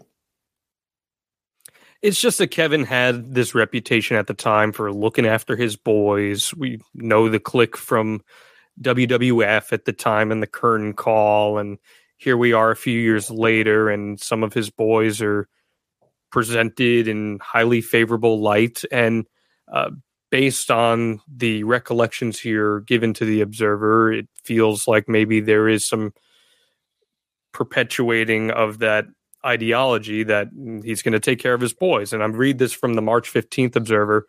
He says, with Eric Bischoff on vacation in France, apparently for several weeks, Hulk Hogan and Kevin Nash turned the Nitro show into their personal vehicle to get themselves over, which is hardly different from bookers of the past who still perform. But what is different is the lengths they've gone to bury virtually all the talent and put on what many would say was the single worst major league promotion television show in history on March 8th. The morale of the undercard wrestlers which has been largely bad to awful ever since the collective realization that the old guys on top are actually burying them rather than the feeling it was their own paranoia saying so. Well, it all hit rock bottom. When Bischoff, who has largely disappeared and seemingly looking for his escape off the Titanic taking water, was asked what is so obvious, his response was he promised Nash full control and that Nash was going to be given a chance to sink or swim without interference. This is uh and and I normally I I do not dislike Dave Meltzer in the way that you do. There's obviously personal animosity there, which is totally understandable. But this does read like fiction to me to a large. It is fiction. It's all fiction. First of all, I wasn't in Paris for two weeks. I wish I was. I was gonna say, how was France? It was great. I took my daughter, uh, my daughter Montana. She was she had been studying French since she, I think she was in the first grade. Um, and we we got her a tutor. She was very interested in the language, and she stuck with it. So when she was in high school, because I always got to do a lot of stuff with my son, you know, because you know I take him hunting, take him fishing. My daughter wasn't into that, you know. Um, and I always believed in trying to do things to have those special father daughter days, just like I had father son days. You know what I mean? Um, and one of the reasons that I took her to France is because I wanted to do something that was unique, just her and I. And I think we went for a week, and it was an amazing trip. We had a tour guide. We stayed right by the Arc de Triomphe in in, in Paris. Um, we had a, a, a great trip. I took her horseback riding through the French wilderness with a guide and tour, which was an amazing, amazing trip. But I wasn't gone for two weeks. Meanwhile, at the same time, Uncensored 1999 took place on March 14th. And guess what happened, Eric? Kevin Nash faced Rey Mysterio. Who do you think won? I don't know who won. Uh, that would be Kevin Nash, who ends up defeating Rey Mysterio in six minutes and 19 seconds. This is pretty much Rey Mysterio selling most of the time. Uh, eventually, Lex Luger is back here. He trips Mysterio, leading to Nash using a high kick and jackknife power bomb for the pin. Not the giant killer gimmick has been destroyed after one month, which was the plan all along. I'm trying to figure out what the purpose of it was to begin with. Dave says he gives it one and a half stars. Rey Mysterio does not get a comeuppance once again on Kevin Nash. He got that one, two minute and yeah, because that would be believable, right? That the audience would suspend their disbelief to the extent that a 150 pound guy who's five foot five or six or whatever he is, um, if he weighed 150 pounds at the time, is going to be able to beat a 330 pound, six foot some odd. He beat him clean a few weeks earlier. But you're not going to do it two twice in a row. Yeah, you can pull one out. Absolutely, you can pull one out. But you're going to beat him. Is he going to beat Kevin Nash on a consistent basis? Come on. That's if he silly. is this powerful fighting underdog babyface, I mean, every now and then the Yankees get slayed by the underdog Tampa Bay Rays. That happens, man. I mean, if we're trying to get Rey Mysterio over as a big time, he did. He beat him. He beat him. He did. So he beat him once. You just, you just, you just made a fool of your own statement. He did. He was that New York. Yes. You just said. You just said that. Oh well, he's not going to beat the big man. Well, he did beat him. So why is it not twice in a row? Not he already acknowledged he beat him once. Is he going to go out and beat him every time they meet? What are we going to have a you know best of seven series with Rey Mysterio and Kevin Nash? Yeah, the audience will buy that. Come on. I don't know. I don't know, man. I just I don't understand what the point of this was for Rey Mysterio. Then at the end of the day, it's because you weren't in the room. I see, and neither were you. Neither were you. You're looking at it twenty some odd years later from the perspective of someone that's never been in the business, and it doesn't make any sense to you. And I'm not suggesting that it made sense. I'm just suggesting to you that unless you're in the room, unless you're dealing with all of the variables, or you know what the next idea is, it's really hard to look at a creative decision and pick it apart 20 years later. You can do it to entertain yourself and to make yourself feel smart, but it's it's really difficult to do because you weren't there. You weren't in the moment. You weren't de- dealing with the issues and the variables. Well, you're right, Eric, because I was too busy playing ultimate wrestling trivia and not in the room where it happened. Because whether you're a fan of wrestling companies today or you were glued to your TV on Monday nights and your favorite wrestlers are no longer active, we got the perfect free mobile game for you on both Android's Google Play and Apple's App Store Ultimate Wrestling Trivia. Feel the flood of memories come rushing back as you test your knowledge on all things from the world of professional wrestling by playing Ultimate Wrestling Trivia. You're not alone in this quest, by the way. They've enlisted the help of more than 30 of their more famous friends to ask you some of the questions and cheer you on. They'll celebrate when you answer a question correctly, or maybe even bust your chops like Eric just did when you get a question wrong. This game has multiple former world champions, including five Hall of Famers such as Kevin Nash, Mr. USA Tony Atlas, Big Papa Pump Scott Steiner, Jerry the King Lawler, and yes, even Eric Bischoff. You can download Ultimate Wrestling Trivia today and see where you stack up against the competition on the leaderboard. Search Ultimate Wrestling Trivia in the App Store or Google Play Store or go to ultimatewrestlingtrivia.com for more info. Eric, you and I had a chance to do some trivia just a couple weeks ago on ad free shows. I think you probably could have benefited from playing this game beforehand.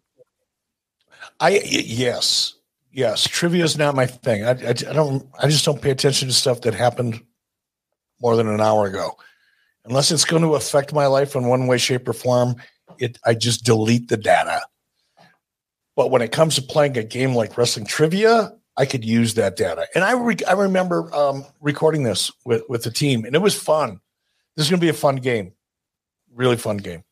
Well, if you like trivia, you'll love Ultimate Wrestling Trivia, the free mobile game with over 10,000 questions, more than 600 video questions, and over 30 wrestlers and legends like Eric Bischoff.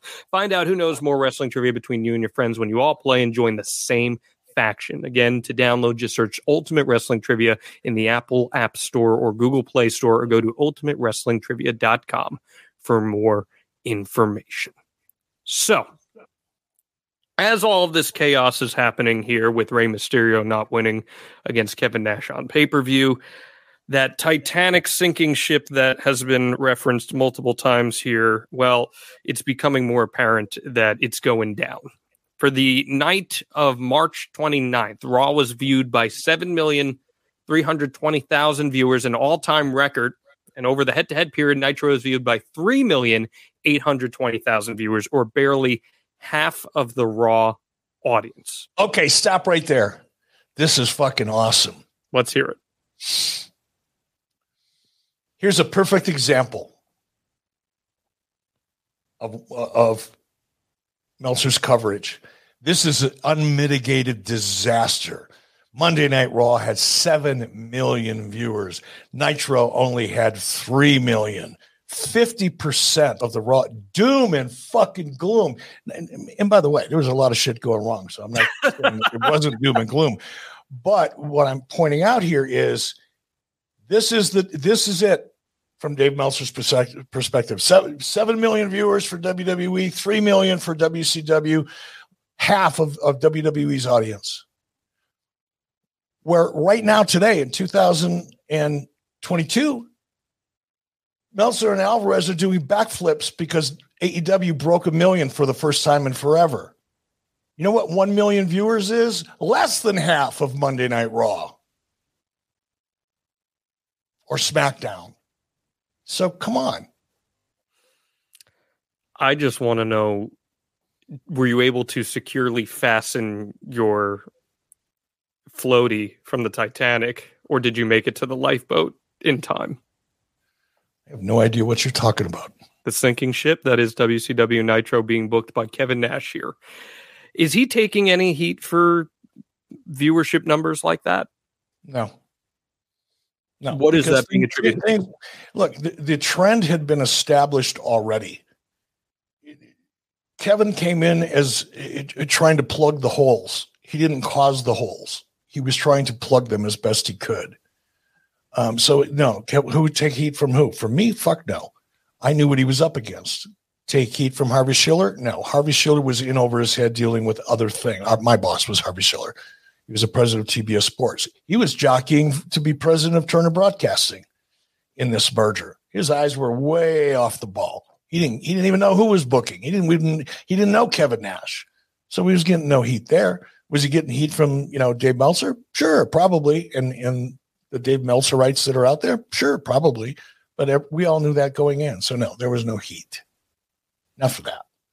Let's go back to Spring Stampede here, April 11th, 1999, from Tacoma.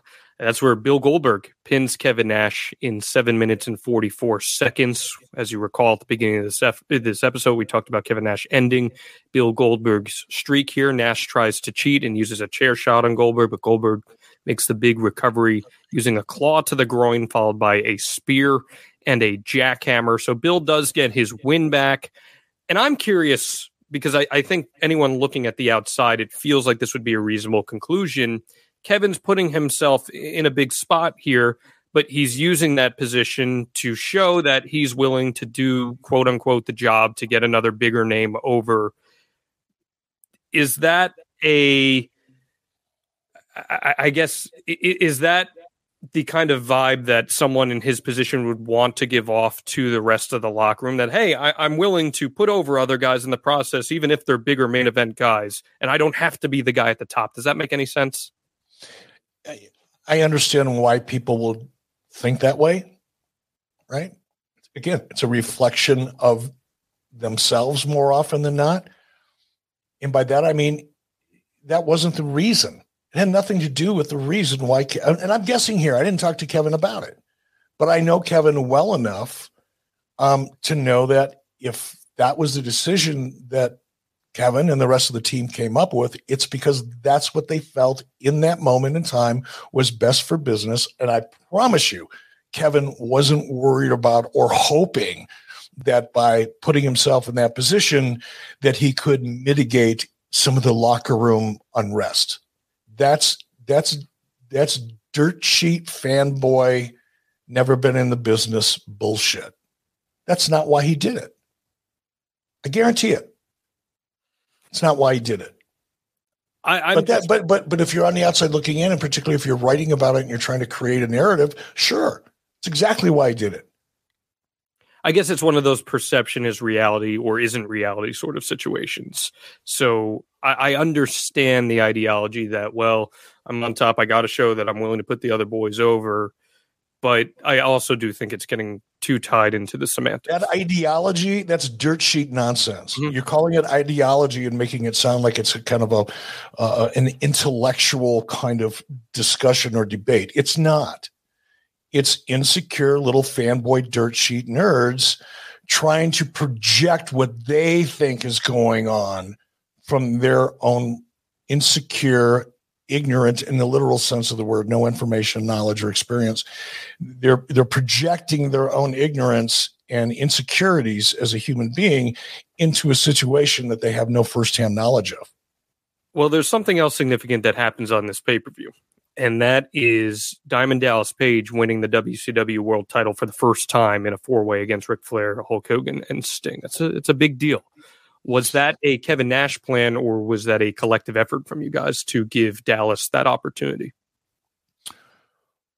I think you know, I, I, I don't know. You know, again, I tried not to be in that room. I was trying really hard to stay out of that room. Um, because I other had other rooms I had to be in. But I think Diamond Dallas Page's momentum was pretty clear to everybody. Page had become a credible, marketable, legitimate star. And Nash was obviously well aware of it because he had he took part in it. He helped elevate Diamond Dallas Page in some of their issues earlier on when Page, you know, when they wanted Page to join the NWO and all that. So there was a history, there was a backstory. Um, and not to pretend I don't put some merit to it, Nash is pretty tight with Page. So for all of the right reasons, and then because of the relationship, if it was Kevin's idea solely, which I don't think it was, I'm sure Page had a lot to do with that. I'm sure other people, I'm sure Scott Hall had a lot to do with that. I'm sure there were other people that had a lot to you know to do or to, to chime in to support that decision. I don't know who wouldn't support that decision at that time based on the success that Diamond Page, Diamond Dallas Page had created for himself. Well, I totally believe there's merit in Diamond Dallas's Diamond Dallas Page's pursuit of the WCW World Heavyweight Championship. As you said, he was getting the crowd reactions, but as you just said, also he's one of his boys, and Kevin Nash is actually going to be the number one contender to face him at Slamboree in St. Louis on May 9th, which is interesting because as we just reco- we just recalled rather, Kevin Nash just lost to Goldberg. Now he's becoming the number one contender for the championship. Does that reflect their friendship and hey i'm going to be the first guy you're going to defend against sort of thing no i think it just i think it reflects something that made sense to them creatively logically given the backstory given the history, and despite what people may want to think or say or, or pretend they know, um, Kevin Nash was one of the biggest draws we had. Kevin Nash in the NWO was still not as hot as it was, but it was a good choice. It was a good choice. Yeah. Well, he would lose it to Sting on Nitro beforehand, and then he'd gain it right back later that night. So it's a lot of hot potato with the WCW World Heavyweight Championship before he ends up facing Kevin Nash on pay per view as his first pay per view challenger. But uh, before we get into dealing with that, Eric Bischoff, yeah, you just celebrated your birthday a couple months ago. It's a big occasion as we celebrate getting a little older in life. Well, you got to take care of yourself as you get a little older in life as well. And I want to talk to you about Basis by Elysium Health. It's the most trusted source for NAD supplementation.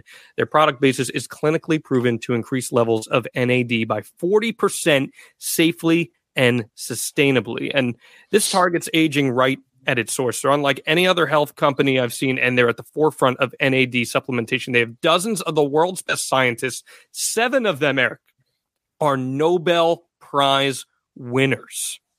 They've been studying this science of aging for more than 30 years. And NAD is found in every single cell of your body. It's responsible for creating energy and regulating hundreds of cell functions. But NAD levels decline as you age. Lack of sleep, intense exercise, unbalanced diet, and sun overexposure also deplete NAD levels. Decreased NAD levels are linked to faster biological aging and they can slow down vital bodily functions. Well, Basis replenishes youthful levels of NAD to promote healthy aging, support cellular energy and metabolism, and reduce general tiredness to keep you feeling good for longer. Many Basis customers also report experiencing higher energy, less fatigue, and more satisfying workouts.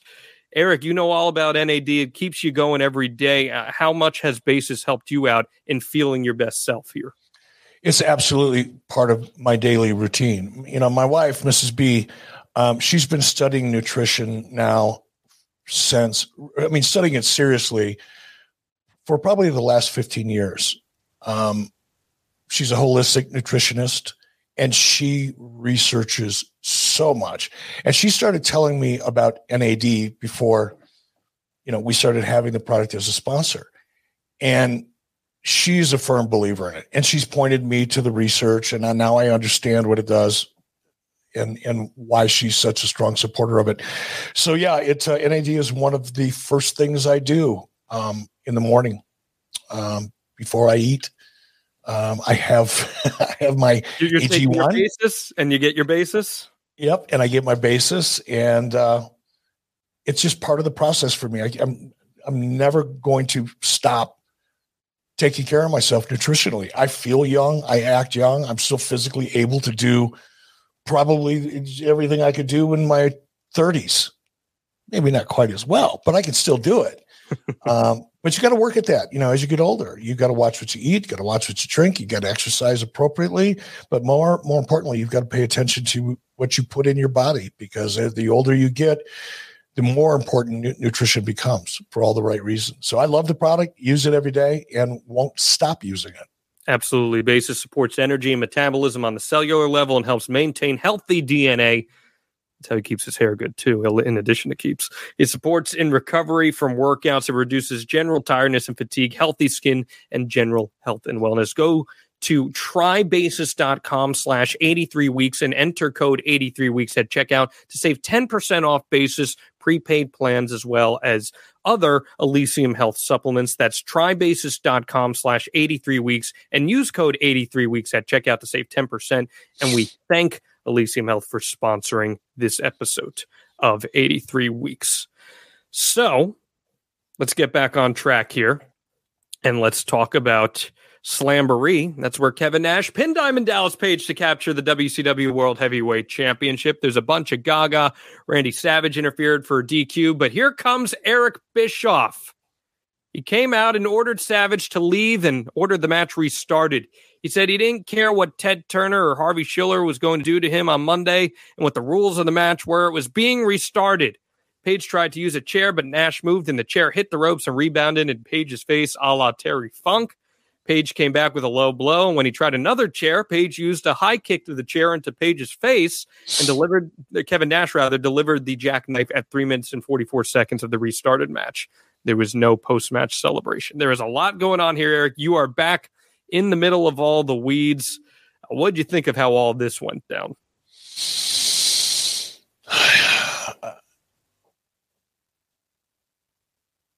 I didn't feel bad about it. I didn't feel great about it. It was maintenance. It was just trying to keep the energy going. There was heat. I still had heat, not the degree that I had had. I'd been off TV for a little while and I needed to be. Not, not only because I had other issues I was dealing with, but just as a character, that that character gets tired. Um, my mine mine did pretty quickly. So being able to come back and get involved in a finish like that and doing something somewhat controversial made all the sense in the world to me. But I didn't get I didn't go back to the locker room and high five and celebrate, and I, I, I didn't feel I didn't feel like it was a special moment. It was a maintenance move. Well, after that, Eric, we get what was supposed to be a, a, pretty significant angle that, unfortunately, due to the nature of the beast, would end up getting shifted, and that is the Tonight Show angle with Kevin Nash and Bret Hart. Now, we talked about this in the Bret Hart episode that is in the archives that you should all go check out. But what do you remember the end game of the Tonight Show feud planning to be at that stage? And how did Kevin handle the adjustment that was put in front of him with Owens passing? Well, Kevin handled it well.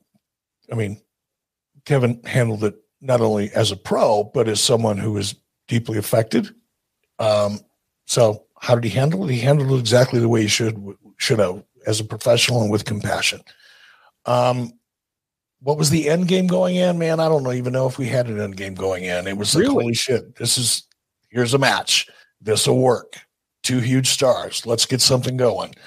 There wasn't again to suggest that there was a long-term plan with anything at this point would be bullshit even with something as big as that, the Tonight Show, uh, we got to put in perspective here. A ton of people are watching the Tonight Show. Jay Leno is a huge star. You're getting TV time for both Kevin Nash and Bret Hart here, and there's still no long term plan in play with either of them. Not at that point. Have you not been hearing what I've been saying for the last hour and 34 minutes? There was no long term planning, bro. There was there was day to day survival I mean, that's like asking somebody who's in the middle of putting their house is on fire, the the fire department's on their way, and you're trying to keep, put that fire out before you know as much as you can, so the house doesn't burn down before the fire truck gets there. And you ask the guy who's trying to put out the fire in his own house before it gets too large that it's going to burn the house down, and say, "Well, are you planning any additions to this house? let's let's talk about adding a room." Fuck, you're trying to put out the fire, and that's really the that was the mentality of of WCW at that point in time. It was it was a bad situation. Well, here's the thing I will say. I went back and I watched some of these first segments here. And Kevin Nash looks like he belongs on that stage. He looks like he could wheel and deal in Hollywood if he had the opportunity to, which, as we know, he would get some opportunities to. Did you see potential crossover potential in Kevin at the time? Sure, I did. And and again, the Tonight Show wasn't. Well, we're going to put this on a Tonight Show. We better have it. It wasn't because we had this huge, big pay per view laid out, and we we thought it was going to be, you know, a record setting pay per view. We use the Tonight Show, and I don't want to be disrespectful here. I had easy access. I had a personal relationship there. I could pick up a phone call and say, "Hey, here's what we're doing. You think this would be interesting for Jay?" And it would more than likely happen if it made sense. Um, it was just a great opportunity to expose Bret and Kevin to an audience that weren't already watching WCW. And, and it was also a great way to kind of reinforce to our advertisers that we still had that uh, we're more than just you know a wrestling company. Are you surprised that Kevin hasn't done even more in Hollywood than what no. he has done? Why is no. that? Because he's so fucking big. I mean, unless somebody's casting a movie, and Kevin's, I love Kevin's acting. I can't. What was the movie he did last? Um, Well, he was in Magic Mike. He was great with that. He did. No, he did one recently. It came out about six months, eight months ago. I'll think of the name of it, but I went to see it, and he did a. Phen- actually, I didn't even know he was in the movie. Um, we He went to see up. it. It something with a dog. I don't know what it was because it was a dog movie. I had to go see the dog It, movie. it was right? called Dog. And then boom, there's Kevin. And he, he did a great job. He did a great job in that movie. And I know it was a huge movie or a significant part, but Kevin's really, really good as an actor. And he's got a great look, but he's so fucking big. It's kind of hard to cast him in movies that aren't looking for someone who's overwhelmingly large and eating up your screen. Who are gonna who are you gonna put him with? You know, who's who's gonna coast? Have you ever seen Tom Cruise in person? You could pick him, pick him up, put him in your pocket, and take him for a walk. you can't have that guy working with and and a lot of actors and actresses are five six, five seven, five eight. You start breaking six foot, and your roles become more challenging because there's just not a lot of people that they can put with you where your size doesn't make it obvious that you're dealing with a much smaller character or person as a character. So no, I'm not surprised at all. I'm surprised he's been able to get as many roles as he has because of his size. If Kevin Nash was 5'10 with the same abilities and the same look and everything, but if he was 5'10 and 215, 220, he- we'd probably be seeing a lot more of Kevin you know, he never reached that rock like or Cena like level of action hero. That's obviously there are people that have come from wrestling, like John Cena, like obviously The Rock, even Batista, um, because they played those Marvel characters or, you know, those larger than life characters. Of course, Rock did a lot of Disney movies early on, did Walking Tall, the remake, you know, but, but also Rock isn't as big as Kevin. Neither's John as far as height. So, yeah, I think I think Kevin's size has probably held him back far more than anything. He's got great self awareness and he's more than willing to make fun of himself, which always makes for a great performer in that regard. So I always enjoy his work, but I, I totally hear what you're saying on that front as well. Uh, the Great American Bash 99. That was June 13th in Baltimore, and it's Nash versus Savage for the WCW World Heavyweight Championship.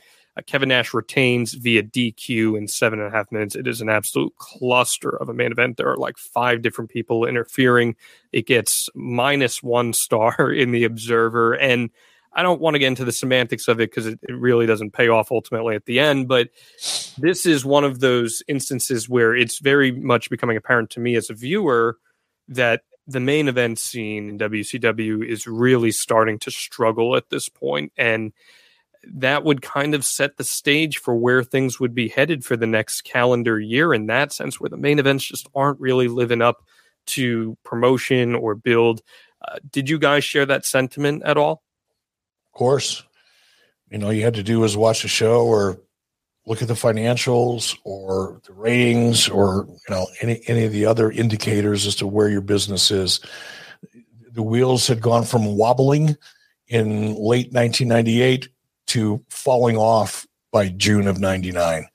It was up, just lost a wheel. Up, that one's wobbling. It looks like it's about ready to come off. I mean, that was that was just that was WCW at that point.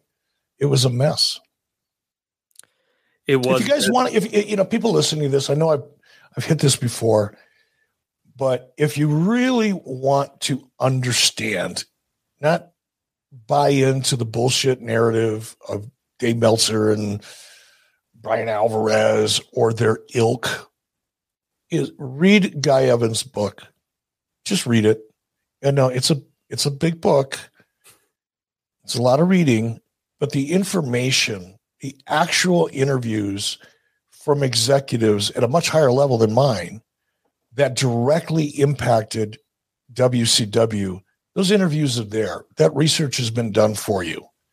And if you want to, you know, buy into Dave Meltzer's bullshit or the wrestling, you know, social media narrative, then feel free to do that. You know, you, you we live in a free country, thank goodness at this point, still kind of sort of, but you certainly do have the right to walk around and be stupid. That's what you want to do. But if you're a wrestling fan and you really want to understand this era, especially 1999, in WCW. Read Guy Evans' book, The Incredible Rise of Ted Turner's Nitro, and whatever the full title of the book is. I can't remember anymore. But it's a fascinating book because it's so detailed and there's so much credibility with over 120 interviews from people that were actually there and actually made decisions above my level.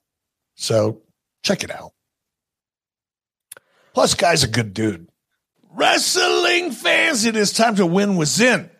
Get to WrestlingPrizes.com and register for your chance to win a once-in-a-lifetime digital Q&A session with wrestling legends Ric Flair, Jim Ross, or get this, Mick Foley. Yeah, you heard me right. Mick Foley.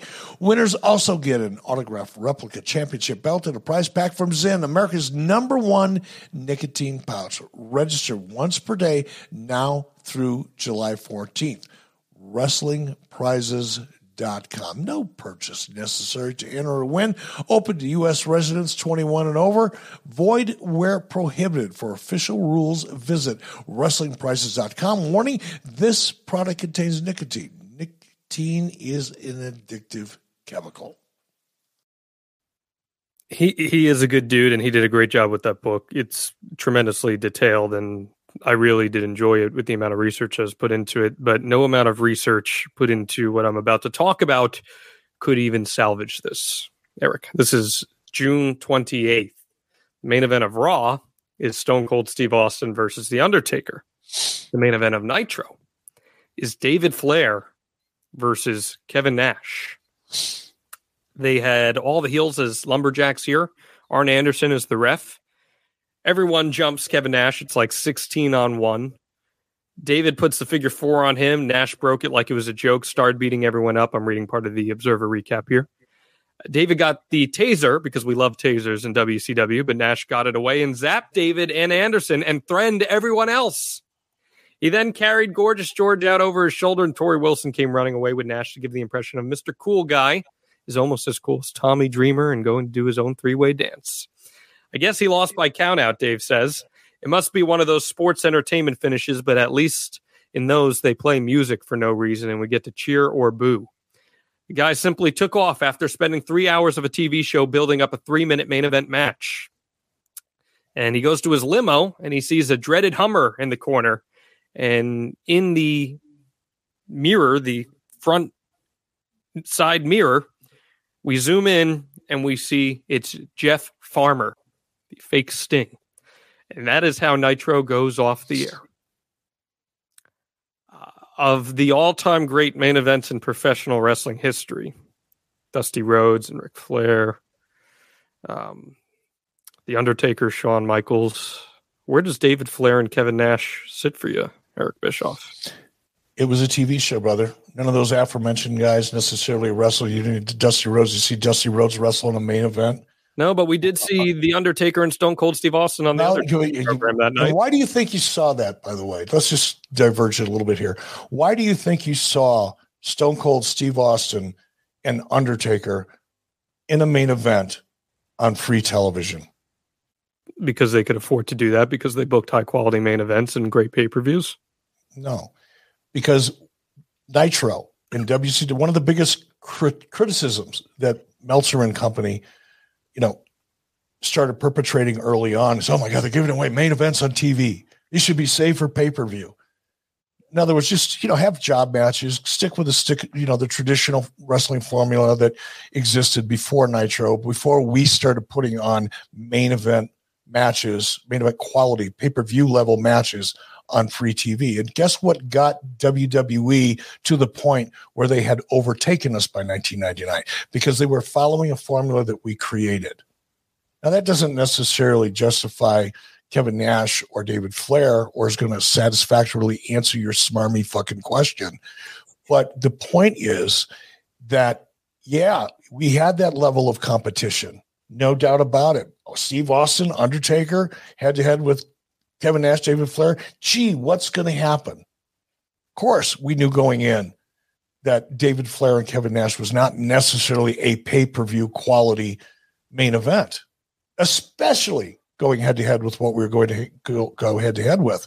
But guess what? The decisions weren't made at any point in time that I can remember or in anything that I was involved with where we adjusted our main event because of what we heard was going to happen on Raw. For whatever reason, I'm not going to justify it or criticize it or put it over. Kevin made the decision he made with with David Flair based on the story, based on where we hoped we could we could go with it, regardless of what Monday Night Raw was going to do, as opposed to what you know the Meltzers of the world would like to believe, because again, they've never been in that position. They're insecure, ignorant people to begin with, ignorant in the literal sense of the term, as we've discussed, not just being critical.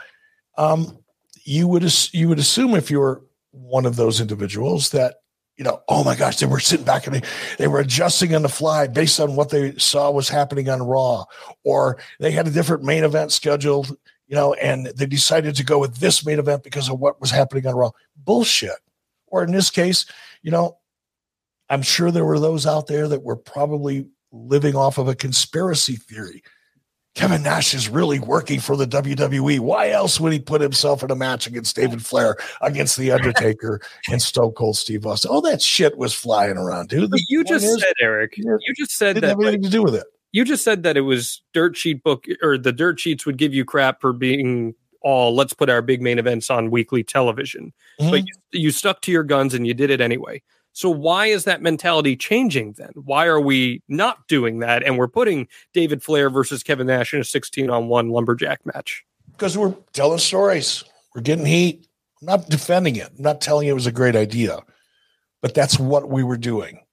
And it's funny because, you know, now again, this is going to be a tough one because David Flair, first of all, I feel bad for David Flair because David Flair was never really given a chance. I agree.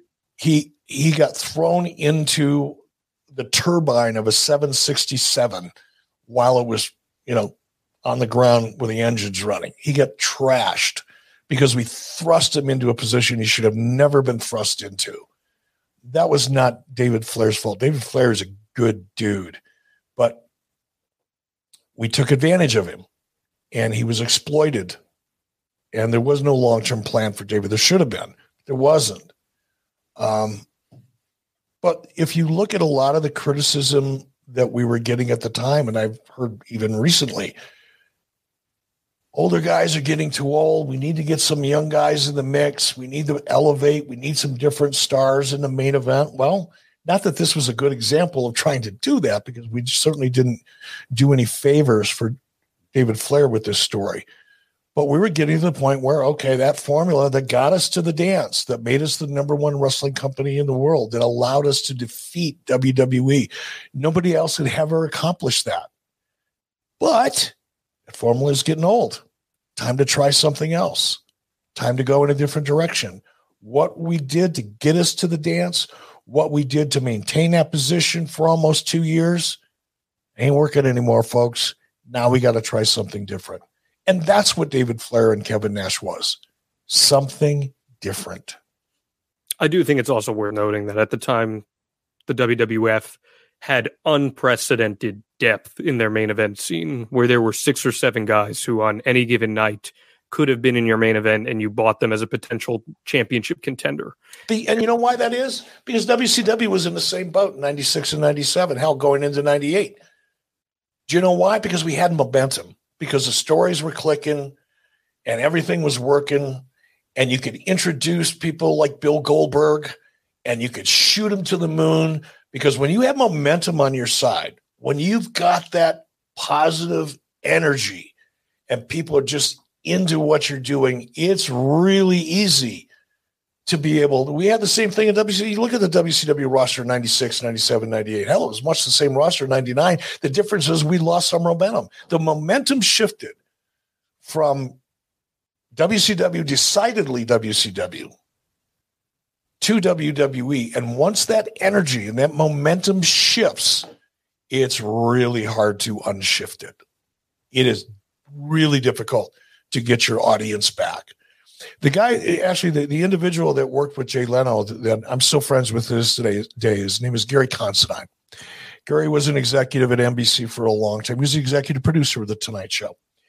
And still a friend, as I said. And Dave, uh, excuse me, Gary and I would talk a lot about what works what worked in television, not only in comedy, which was Gary's world at that time, uh, but also in, in in television in general. And I remember in one of those conversations, Gary said to me, "Goes, you know, Eric, once once the audience votes with their remote, and they change the channel, it's really hard to get them back. In fact, it's harder to get them back than it was to get them in the first place because now they've made up their minds. They're just over your product. And you work, have to work three times harder to get them to change their minds. And I always use analogies sometimes just to clarify things for myself. And I liken it to a restaurant. You know, if if if you go into a restaurant and you sit down, you never tried it before, heard a couple good things about it, saw some good reviews on Yelp, whatever. Um, you go in and you try it, you go, oh, I kind of like it. So you go in again a week later, a couple days later, oh, it's really good. I like that menu item too. You go in there every week for three, four, five weeks, and you really enjoy that restaurant until one day you go in and you ate something and it just you didn't like it. You were turned off for whatever reason. Could have been the service, could have been the food. Once you leave that restaurant, chances are you're not coming back. And that's why you, because now I've got to reach that customer used to come to the restaurant and try to convince them that they're not going to have that same experience anymore. You're going to fall in love with it all over again. People aren't inclined to do that. Once you lose them, it's hard to get them back. And we had lost the audience our storytelling formula and this started in 98 it wasn't it wasn't the finger poke it wasn't everything all the dirt sheet meltzer nerds that, that have never been near the wrestling business it's not what they thought the real what you're seeing in june and july of 99 is a result of what was happening late to 98 and again, you know, I hate to keep saying this because it's almost unfair, but until you've been there and until you've seen it, until you've experienced it, it's hard to understand. But I remember when Gary told me, because man, once they vote with the remote, it's hard to get them back.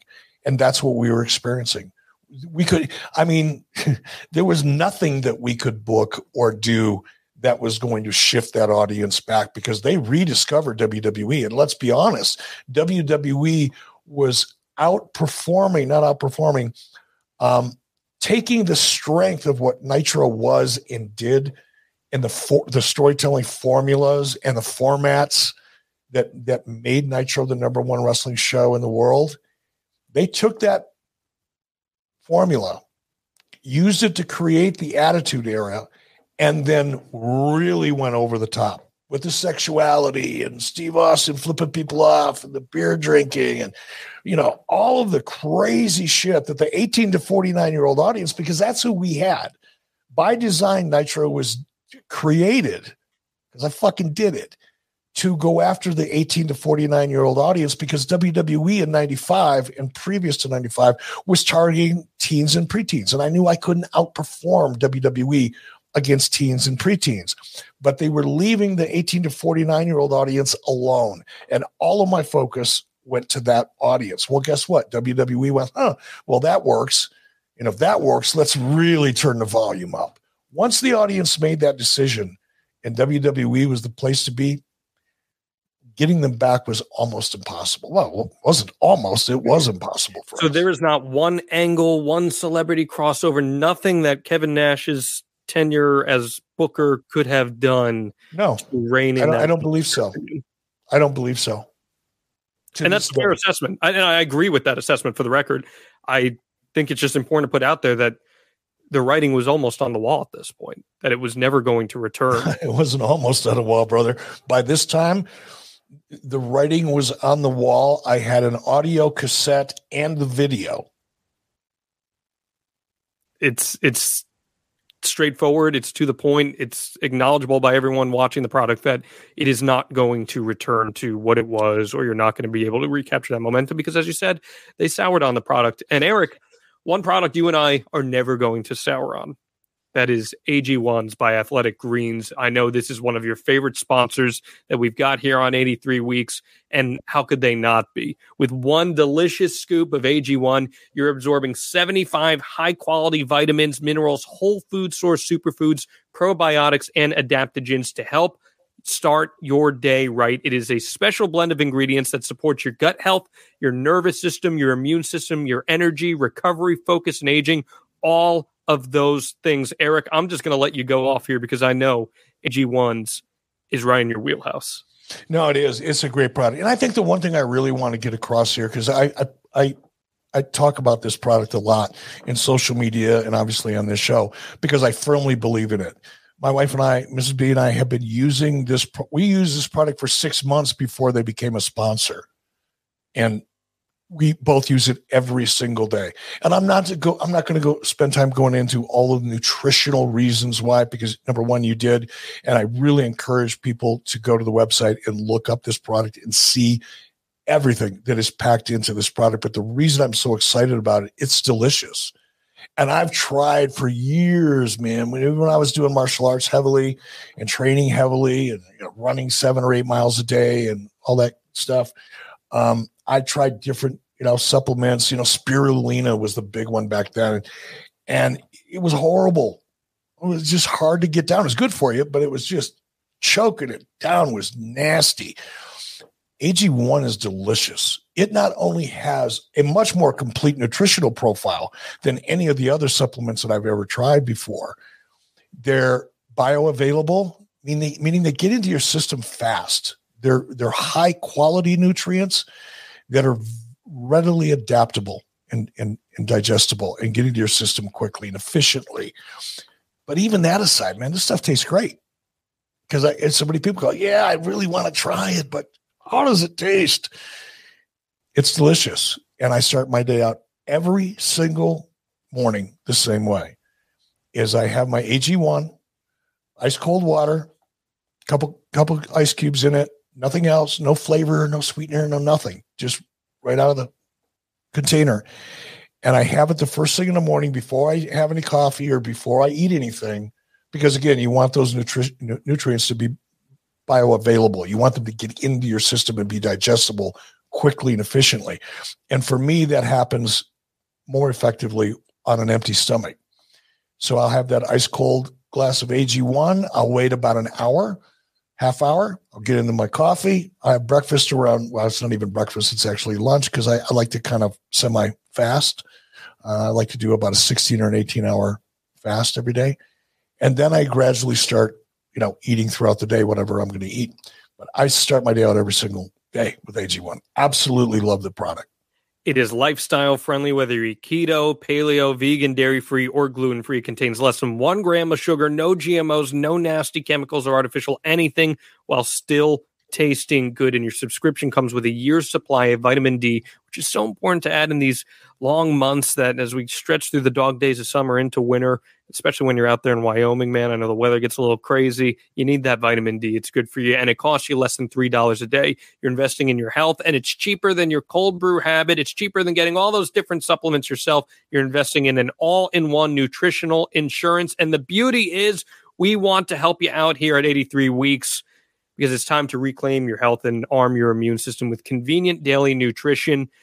Athletic Greens is going to give you a free one year supply of immune supporting vitamin D and five free travel packs with your first purchase. All you have to do, visit athleticgreens.com forward slash 83 weeks. Again, that is athleticgreens.com forward slash 83 weeks to take ownership over your health and pick up the ultimate daily nutritional insurance. Eric Bischoff believes in this product. I believe in it as well.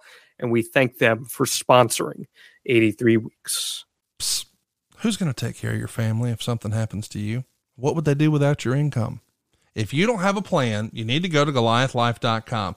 Get a quick quote for more than 20 carriers. You don't even have to leave the house.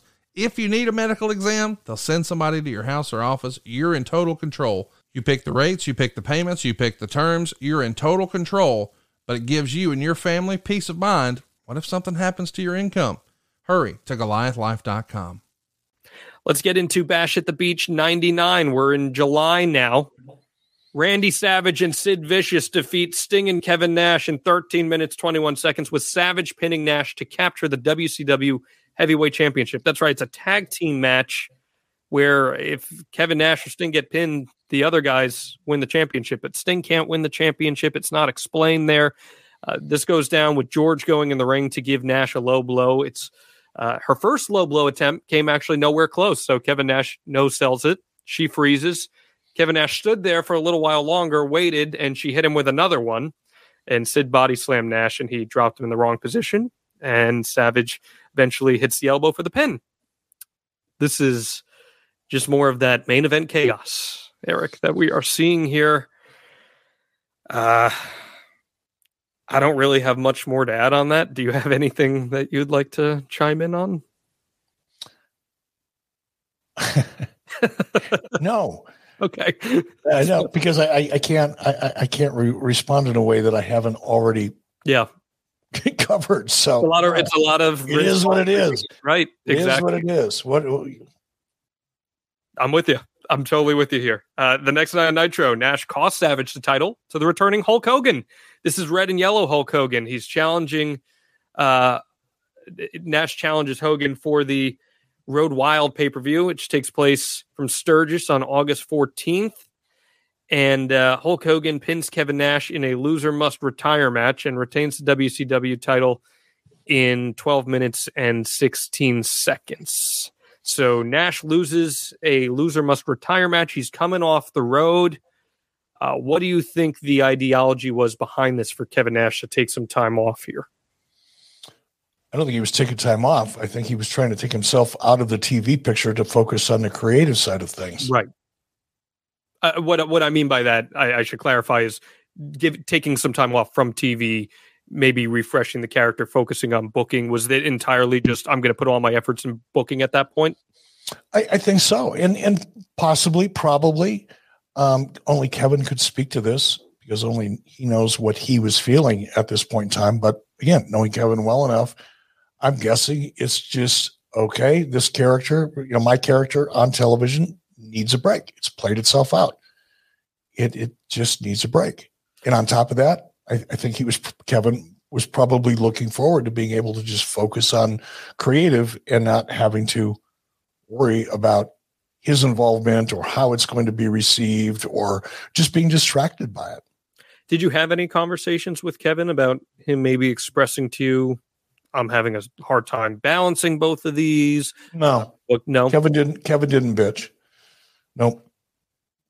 Straightforward and to the point. Well, September 9th, 1999. Uh, this is the day that you were reassigned of your duties. From, I wasn't reassigned. I was fired. I was putting it lightly, but yes, there you go. What was it? What was the date? Uh, September 9th, 1999. Actually, it was September 10th. It was a Friday, September 10th. That's when I was, oh, you know, I can't say it was fired because they still paid me, but that's because I had a pay or play provision in my contract, which basically said you can fire me, you can send me home, but you still have to pay me, um, which is exactly what they did. We've heard from you multiple times express that you really didn't pay a whole lot of attention to what was going on in WCW until you came back. Uh, but when you are sent home, more or less here, how are you feeling in regards to any correlation to booking? Was that expressed to you that because of booking we're doing this? Was Kevin Nash no, no, no, no, no, no, no, absolutely not, absolutely not. Do the you discussion say- I had with Har- Harvey Schiller, Har- Harvey in his way, I won't go through it because I've covered this before, so I don't want to repeat myself. But basically, Harvey was telling me to go home, lay low, and I'll be back. Like, don't make a lot of noise. Don't piss anybody off that you haven't already pissed off, Eric. Just go home. I had two and a half years left on my contract at a it was a lot of money. So it was him just telling me to take a break. It's him, and he told me, said, "Man, you you need a break. Just go home." Yeah, but Harvey, I've got paper. Eric, just go home. We'll talk. That was the nature of that conversation. It had nothing to do with booking. nothing to do with booking. It had everything to do with every other aspect of WCW. And and what I found out later and what anybody who reads Guy Evans' book would find out is the executives at AOL Time Warner did not want wrestling on the books. A lot of the executives at Turner Broadcasting, this is this is well documented. Before I even got there as a talent, there were executives that were on the executive committee at Turner Broadcasting and didn't want wrestling. Now that Ted Turner was effectively out of the picture in 99 because he was, he got painted right out of the picture. He no longer had any influence. The only guy that gave a fuck about WCW and the company was named after him no longer had any influence over the company. And that's when all of those people, again, refer to the Guy Evans book if you don't mm-hmm. believe me. I don't really care. Not you, but I mean people listening to this. And you'll read for yourself what was going on. WCW was destined to become history starting in about June or July of 98. But now it was ramping up and speeding up. And the reason for me going home was because I had been fighting. I had been fighting with the head of financial, head of finance, Vicki Miller. She's on the executive committee, I believe. And she wanted me to come to her office. And I told Bill Bush, who worked for me, I'm not going to her office. If she wants to talk to me, she can come to my office. That's how contentious my relationship was with the people above me because I didn't give a fuck. I didn't care anymore. I, didn't know that Ted Turner was no longer the guy calling the shots. I didn't know that if I picked fights with people above me, that ultimately we'd have to each go face Ted Turner and let him decide, because that was the case. And it didn't happen often, but I had a good relationship with Ted. And if there's something I really, really wanted to do, and I needed to get in front of Ted, I could. And if somebody in another department or another division had an issue with my decision, then me and that person would end up either in front of Ted or somebody close to it. And guess who always came out of that on top? But in 99, Ted Turner was no longer there for me, and I didn't even know it. So I was picking fights with motherfuckers. I was making fun of people that didn't know anything about my business. Vicki Miller being one of them. Can you imagine that?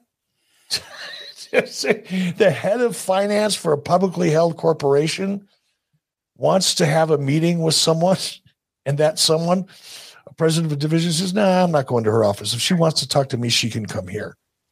That's exactly what I said oh on goodness. Thursday night, September 9th, to Bill Bush. Oh my goodness. And by the way, Bill Bush reported to Vicki Miller See, what people don't understand in, in Turner Broadcasting at the time,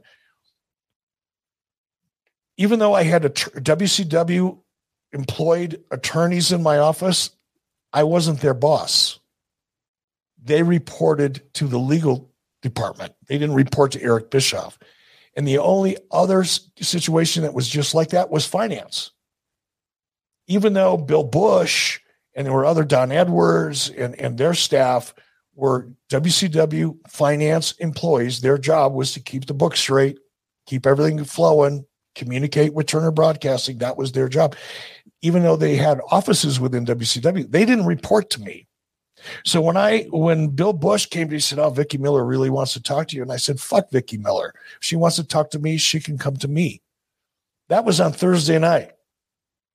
I got a call Friday morning to come to, to Harvey Schiller's office. And that's when Harvey said, Eric, go home. You need a break. Just go home. Now, in my mind, was it because I confided in Bill Bush and basically told Vicki Miller if she wanted to talk to me, she should come to me because I'm not going to her? Maybe, maybe not. But in my mind, that's what caused me to go home. How did Kevin feel about that?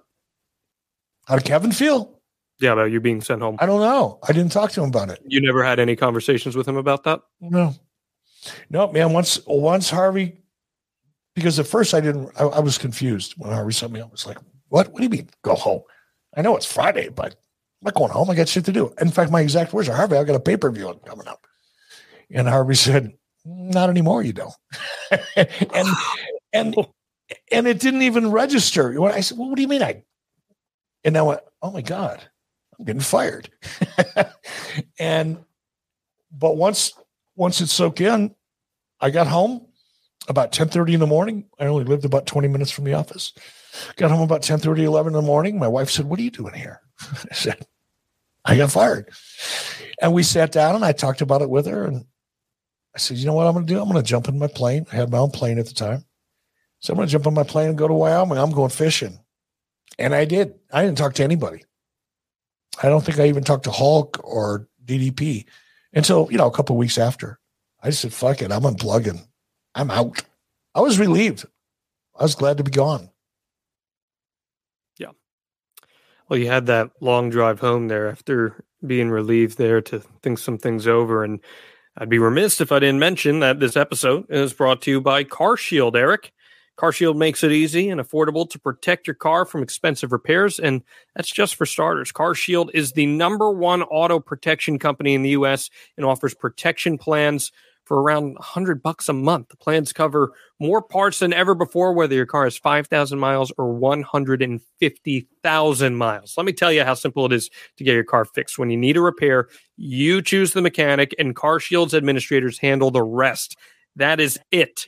You don't have to deal with the paperwork or the headaches. You are taken care of. I dealt with this horribly last year. I had no say over anything when I got hit by a texting driver. I wish I had CarShield there backing me up, Eric. And the same goes for if your car breaks down, you're stuck on the side of the road. Plans through CarShield include coast to coast roadside assistance. Administrators are there for you with rental car options and trip reimbursement at no extra cost as well. You can get the coverage today and you'll lock in your price now and it will never go up, Eric. That means as long as you own your car, no matter how old it is, you are protected from the rising cost of parts and repairs for your vehicle. Eric, I know inflation right now is terrible.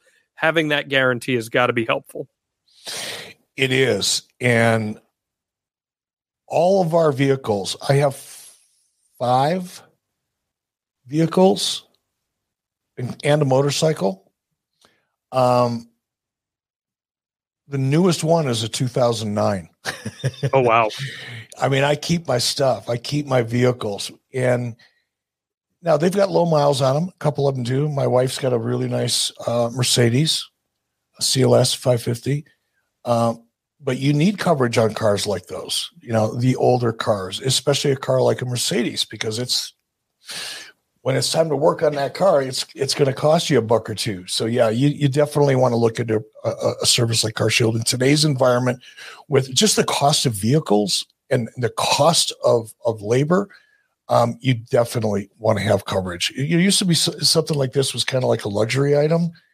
It's almost a necessity now yeah. because of the economy. It, it's almost foolish. It, it's not almost. It's foolish not to have it.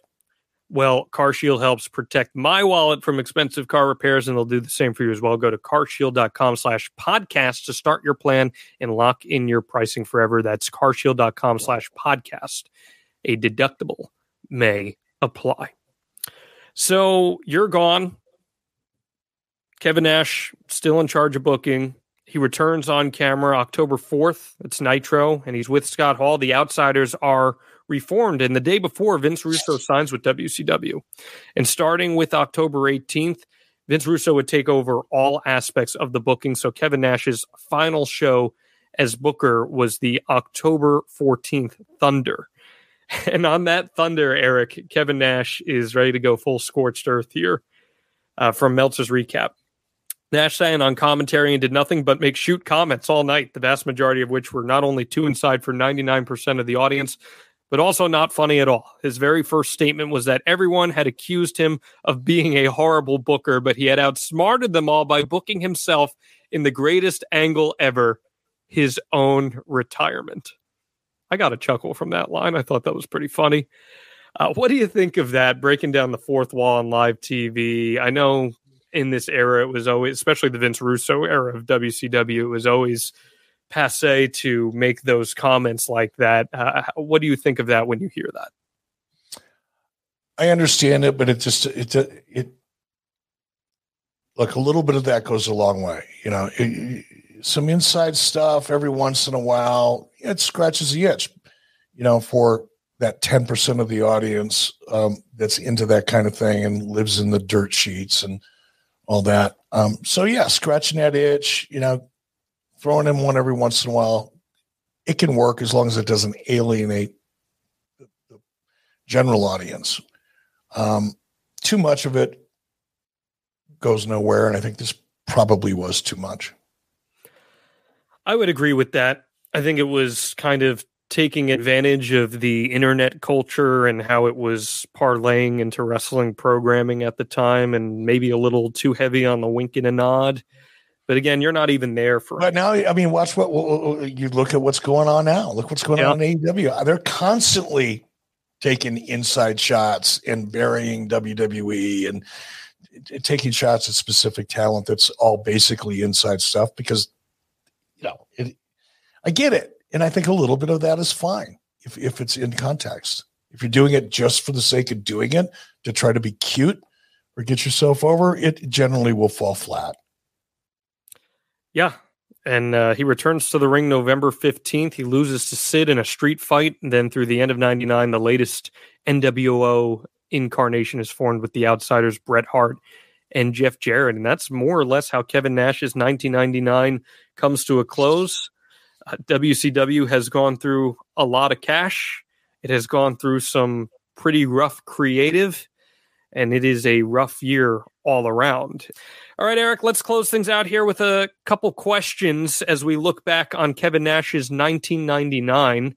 This one comes from Andy Goldsmith. He asked, Did Hogan and Nash have problems with each other when Kevin Nash was booking? I think that's a really interesting question because we know how tight they are. But when you get in the weeds of one of the friends is making all the booking decisions, and we know Hogan has been very protective in the past of how he's presented, did that cause any friction between them?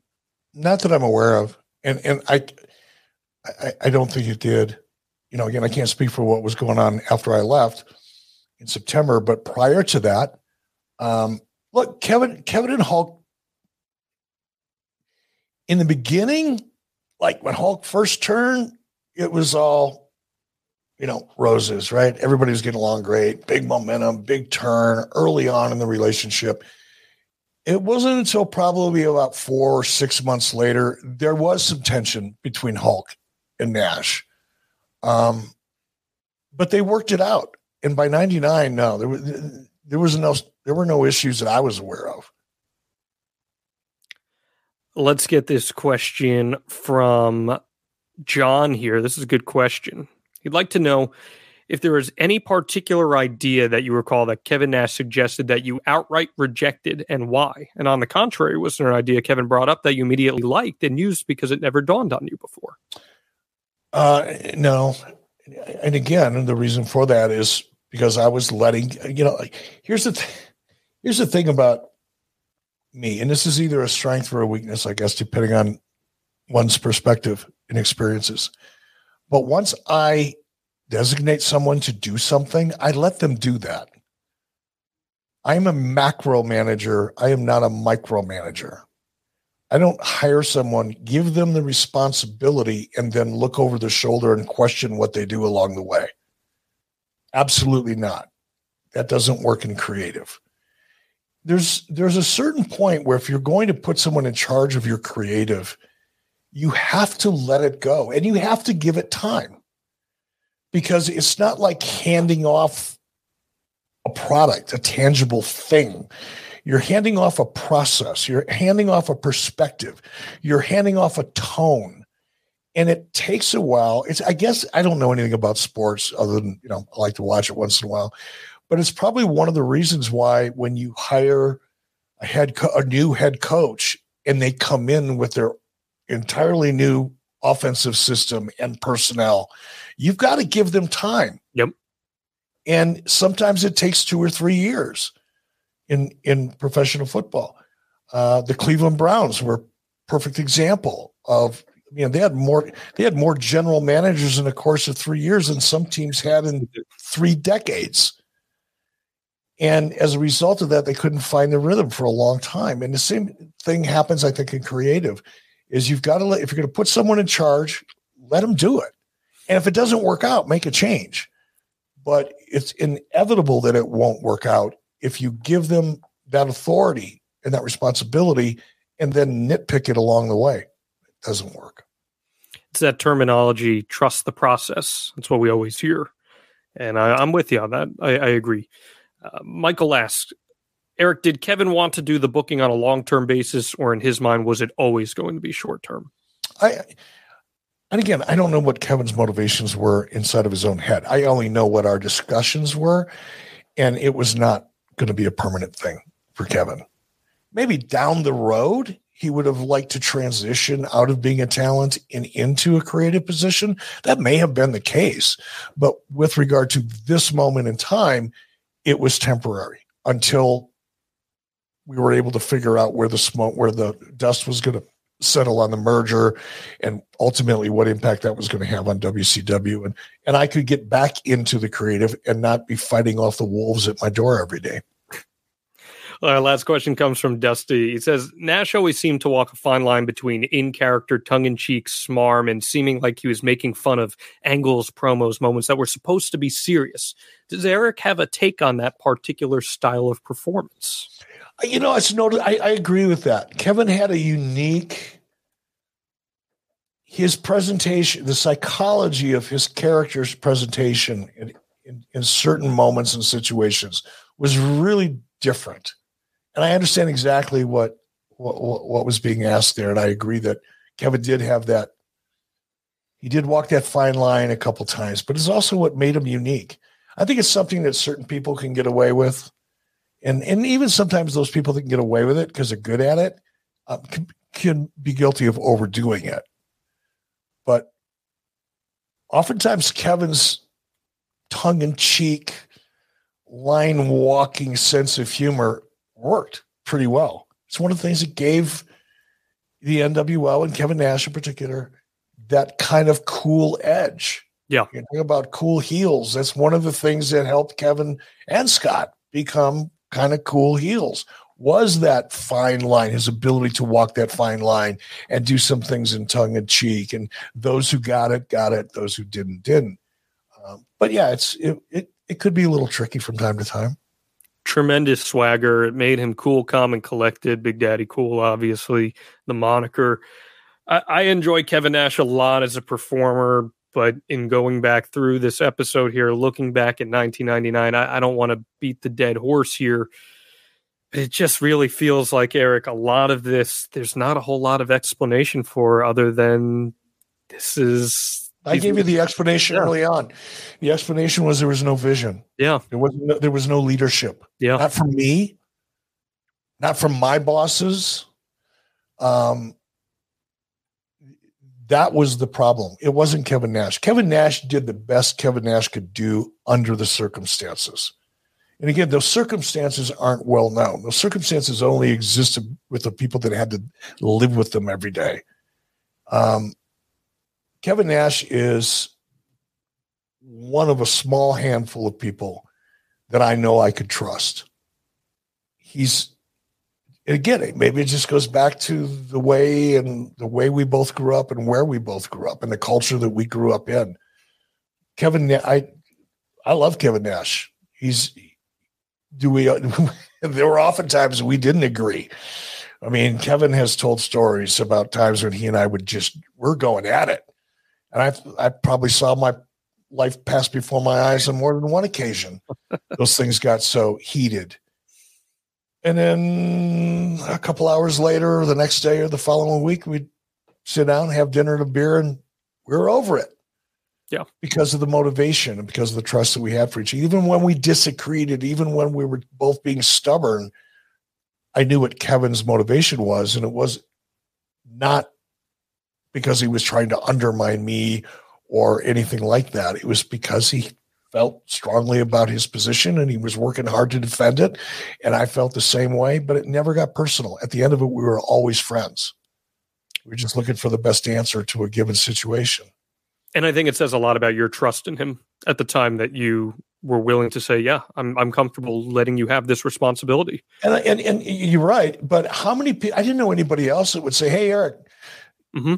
I, am I know I can tell you've been beat up by this, you know, propeller. It's been chopping you up like hamburger for the last couple of months. How about I walk into that propeller instead? I mean, How it's many people thing. would do? How many people? And by the way, for no more money, how many people would do that? I don't know anybody. I was going to ask you about that. So he didn't get a raise for any of I don't think so. I may have done it afterward. I don't know. I, I don't want to say I absolutely didn't do it because honestly, I don't remember. I don't think I did. Again, because it was designed to be temporary. But Kevin, Kevin may recall that differently than I do. Gotcha. Well, again, he's got the Kliq This podcast debuting this month, which everyone's got to check out. It's going to be fantastic. He and Sean Oliver coming to Podcast Heat, where there's really a great team of podcasts being built as well. And next week, Eric, get ready, buddy.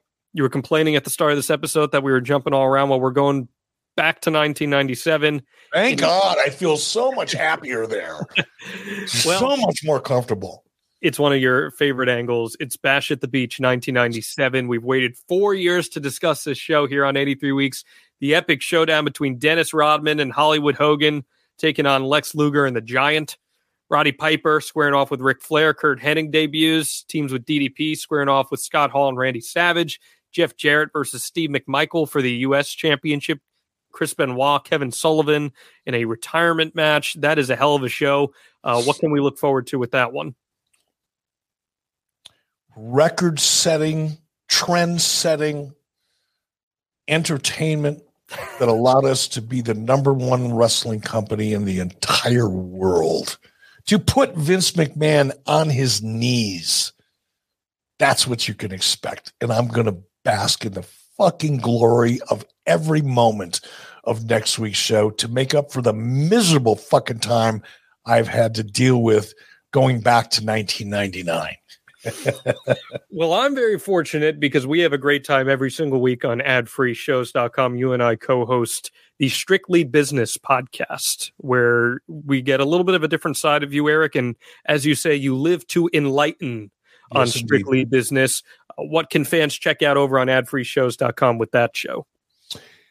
um, a different perspective. You know, if you if you want to read the the bullshit narrative of guys like Dave, Dave Meltzer and, and the Bryan Alvarez's of the world and those scumbags, I mean, feel free. Like I said, it's a free country. Feel free to be stupid.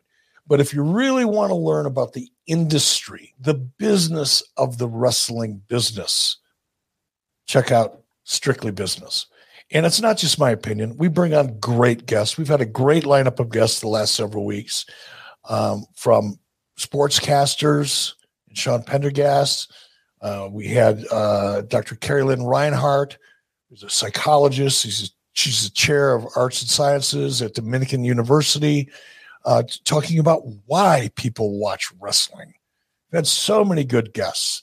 We've talked in depth about streaming with people who are involved in that industry and its impact and potential and future in professional wrestling. And we'll continue to bring you some of the greatest perspectives this industry has ever heard when it comes to the business of the wrestling business.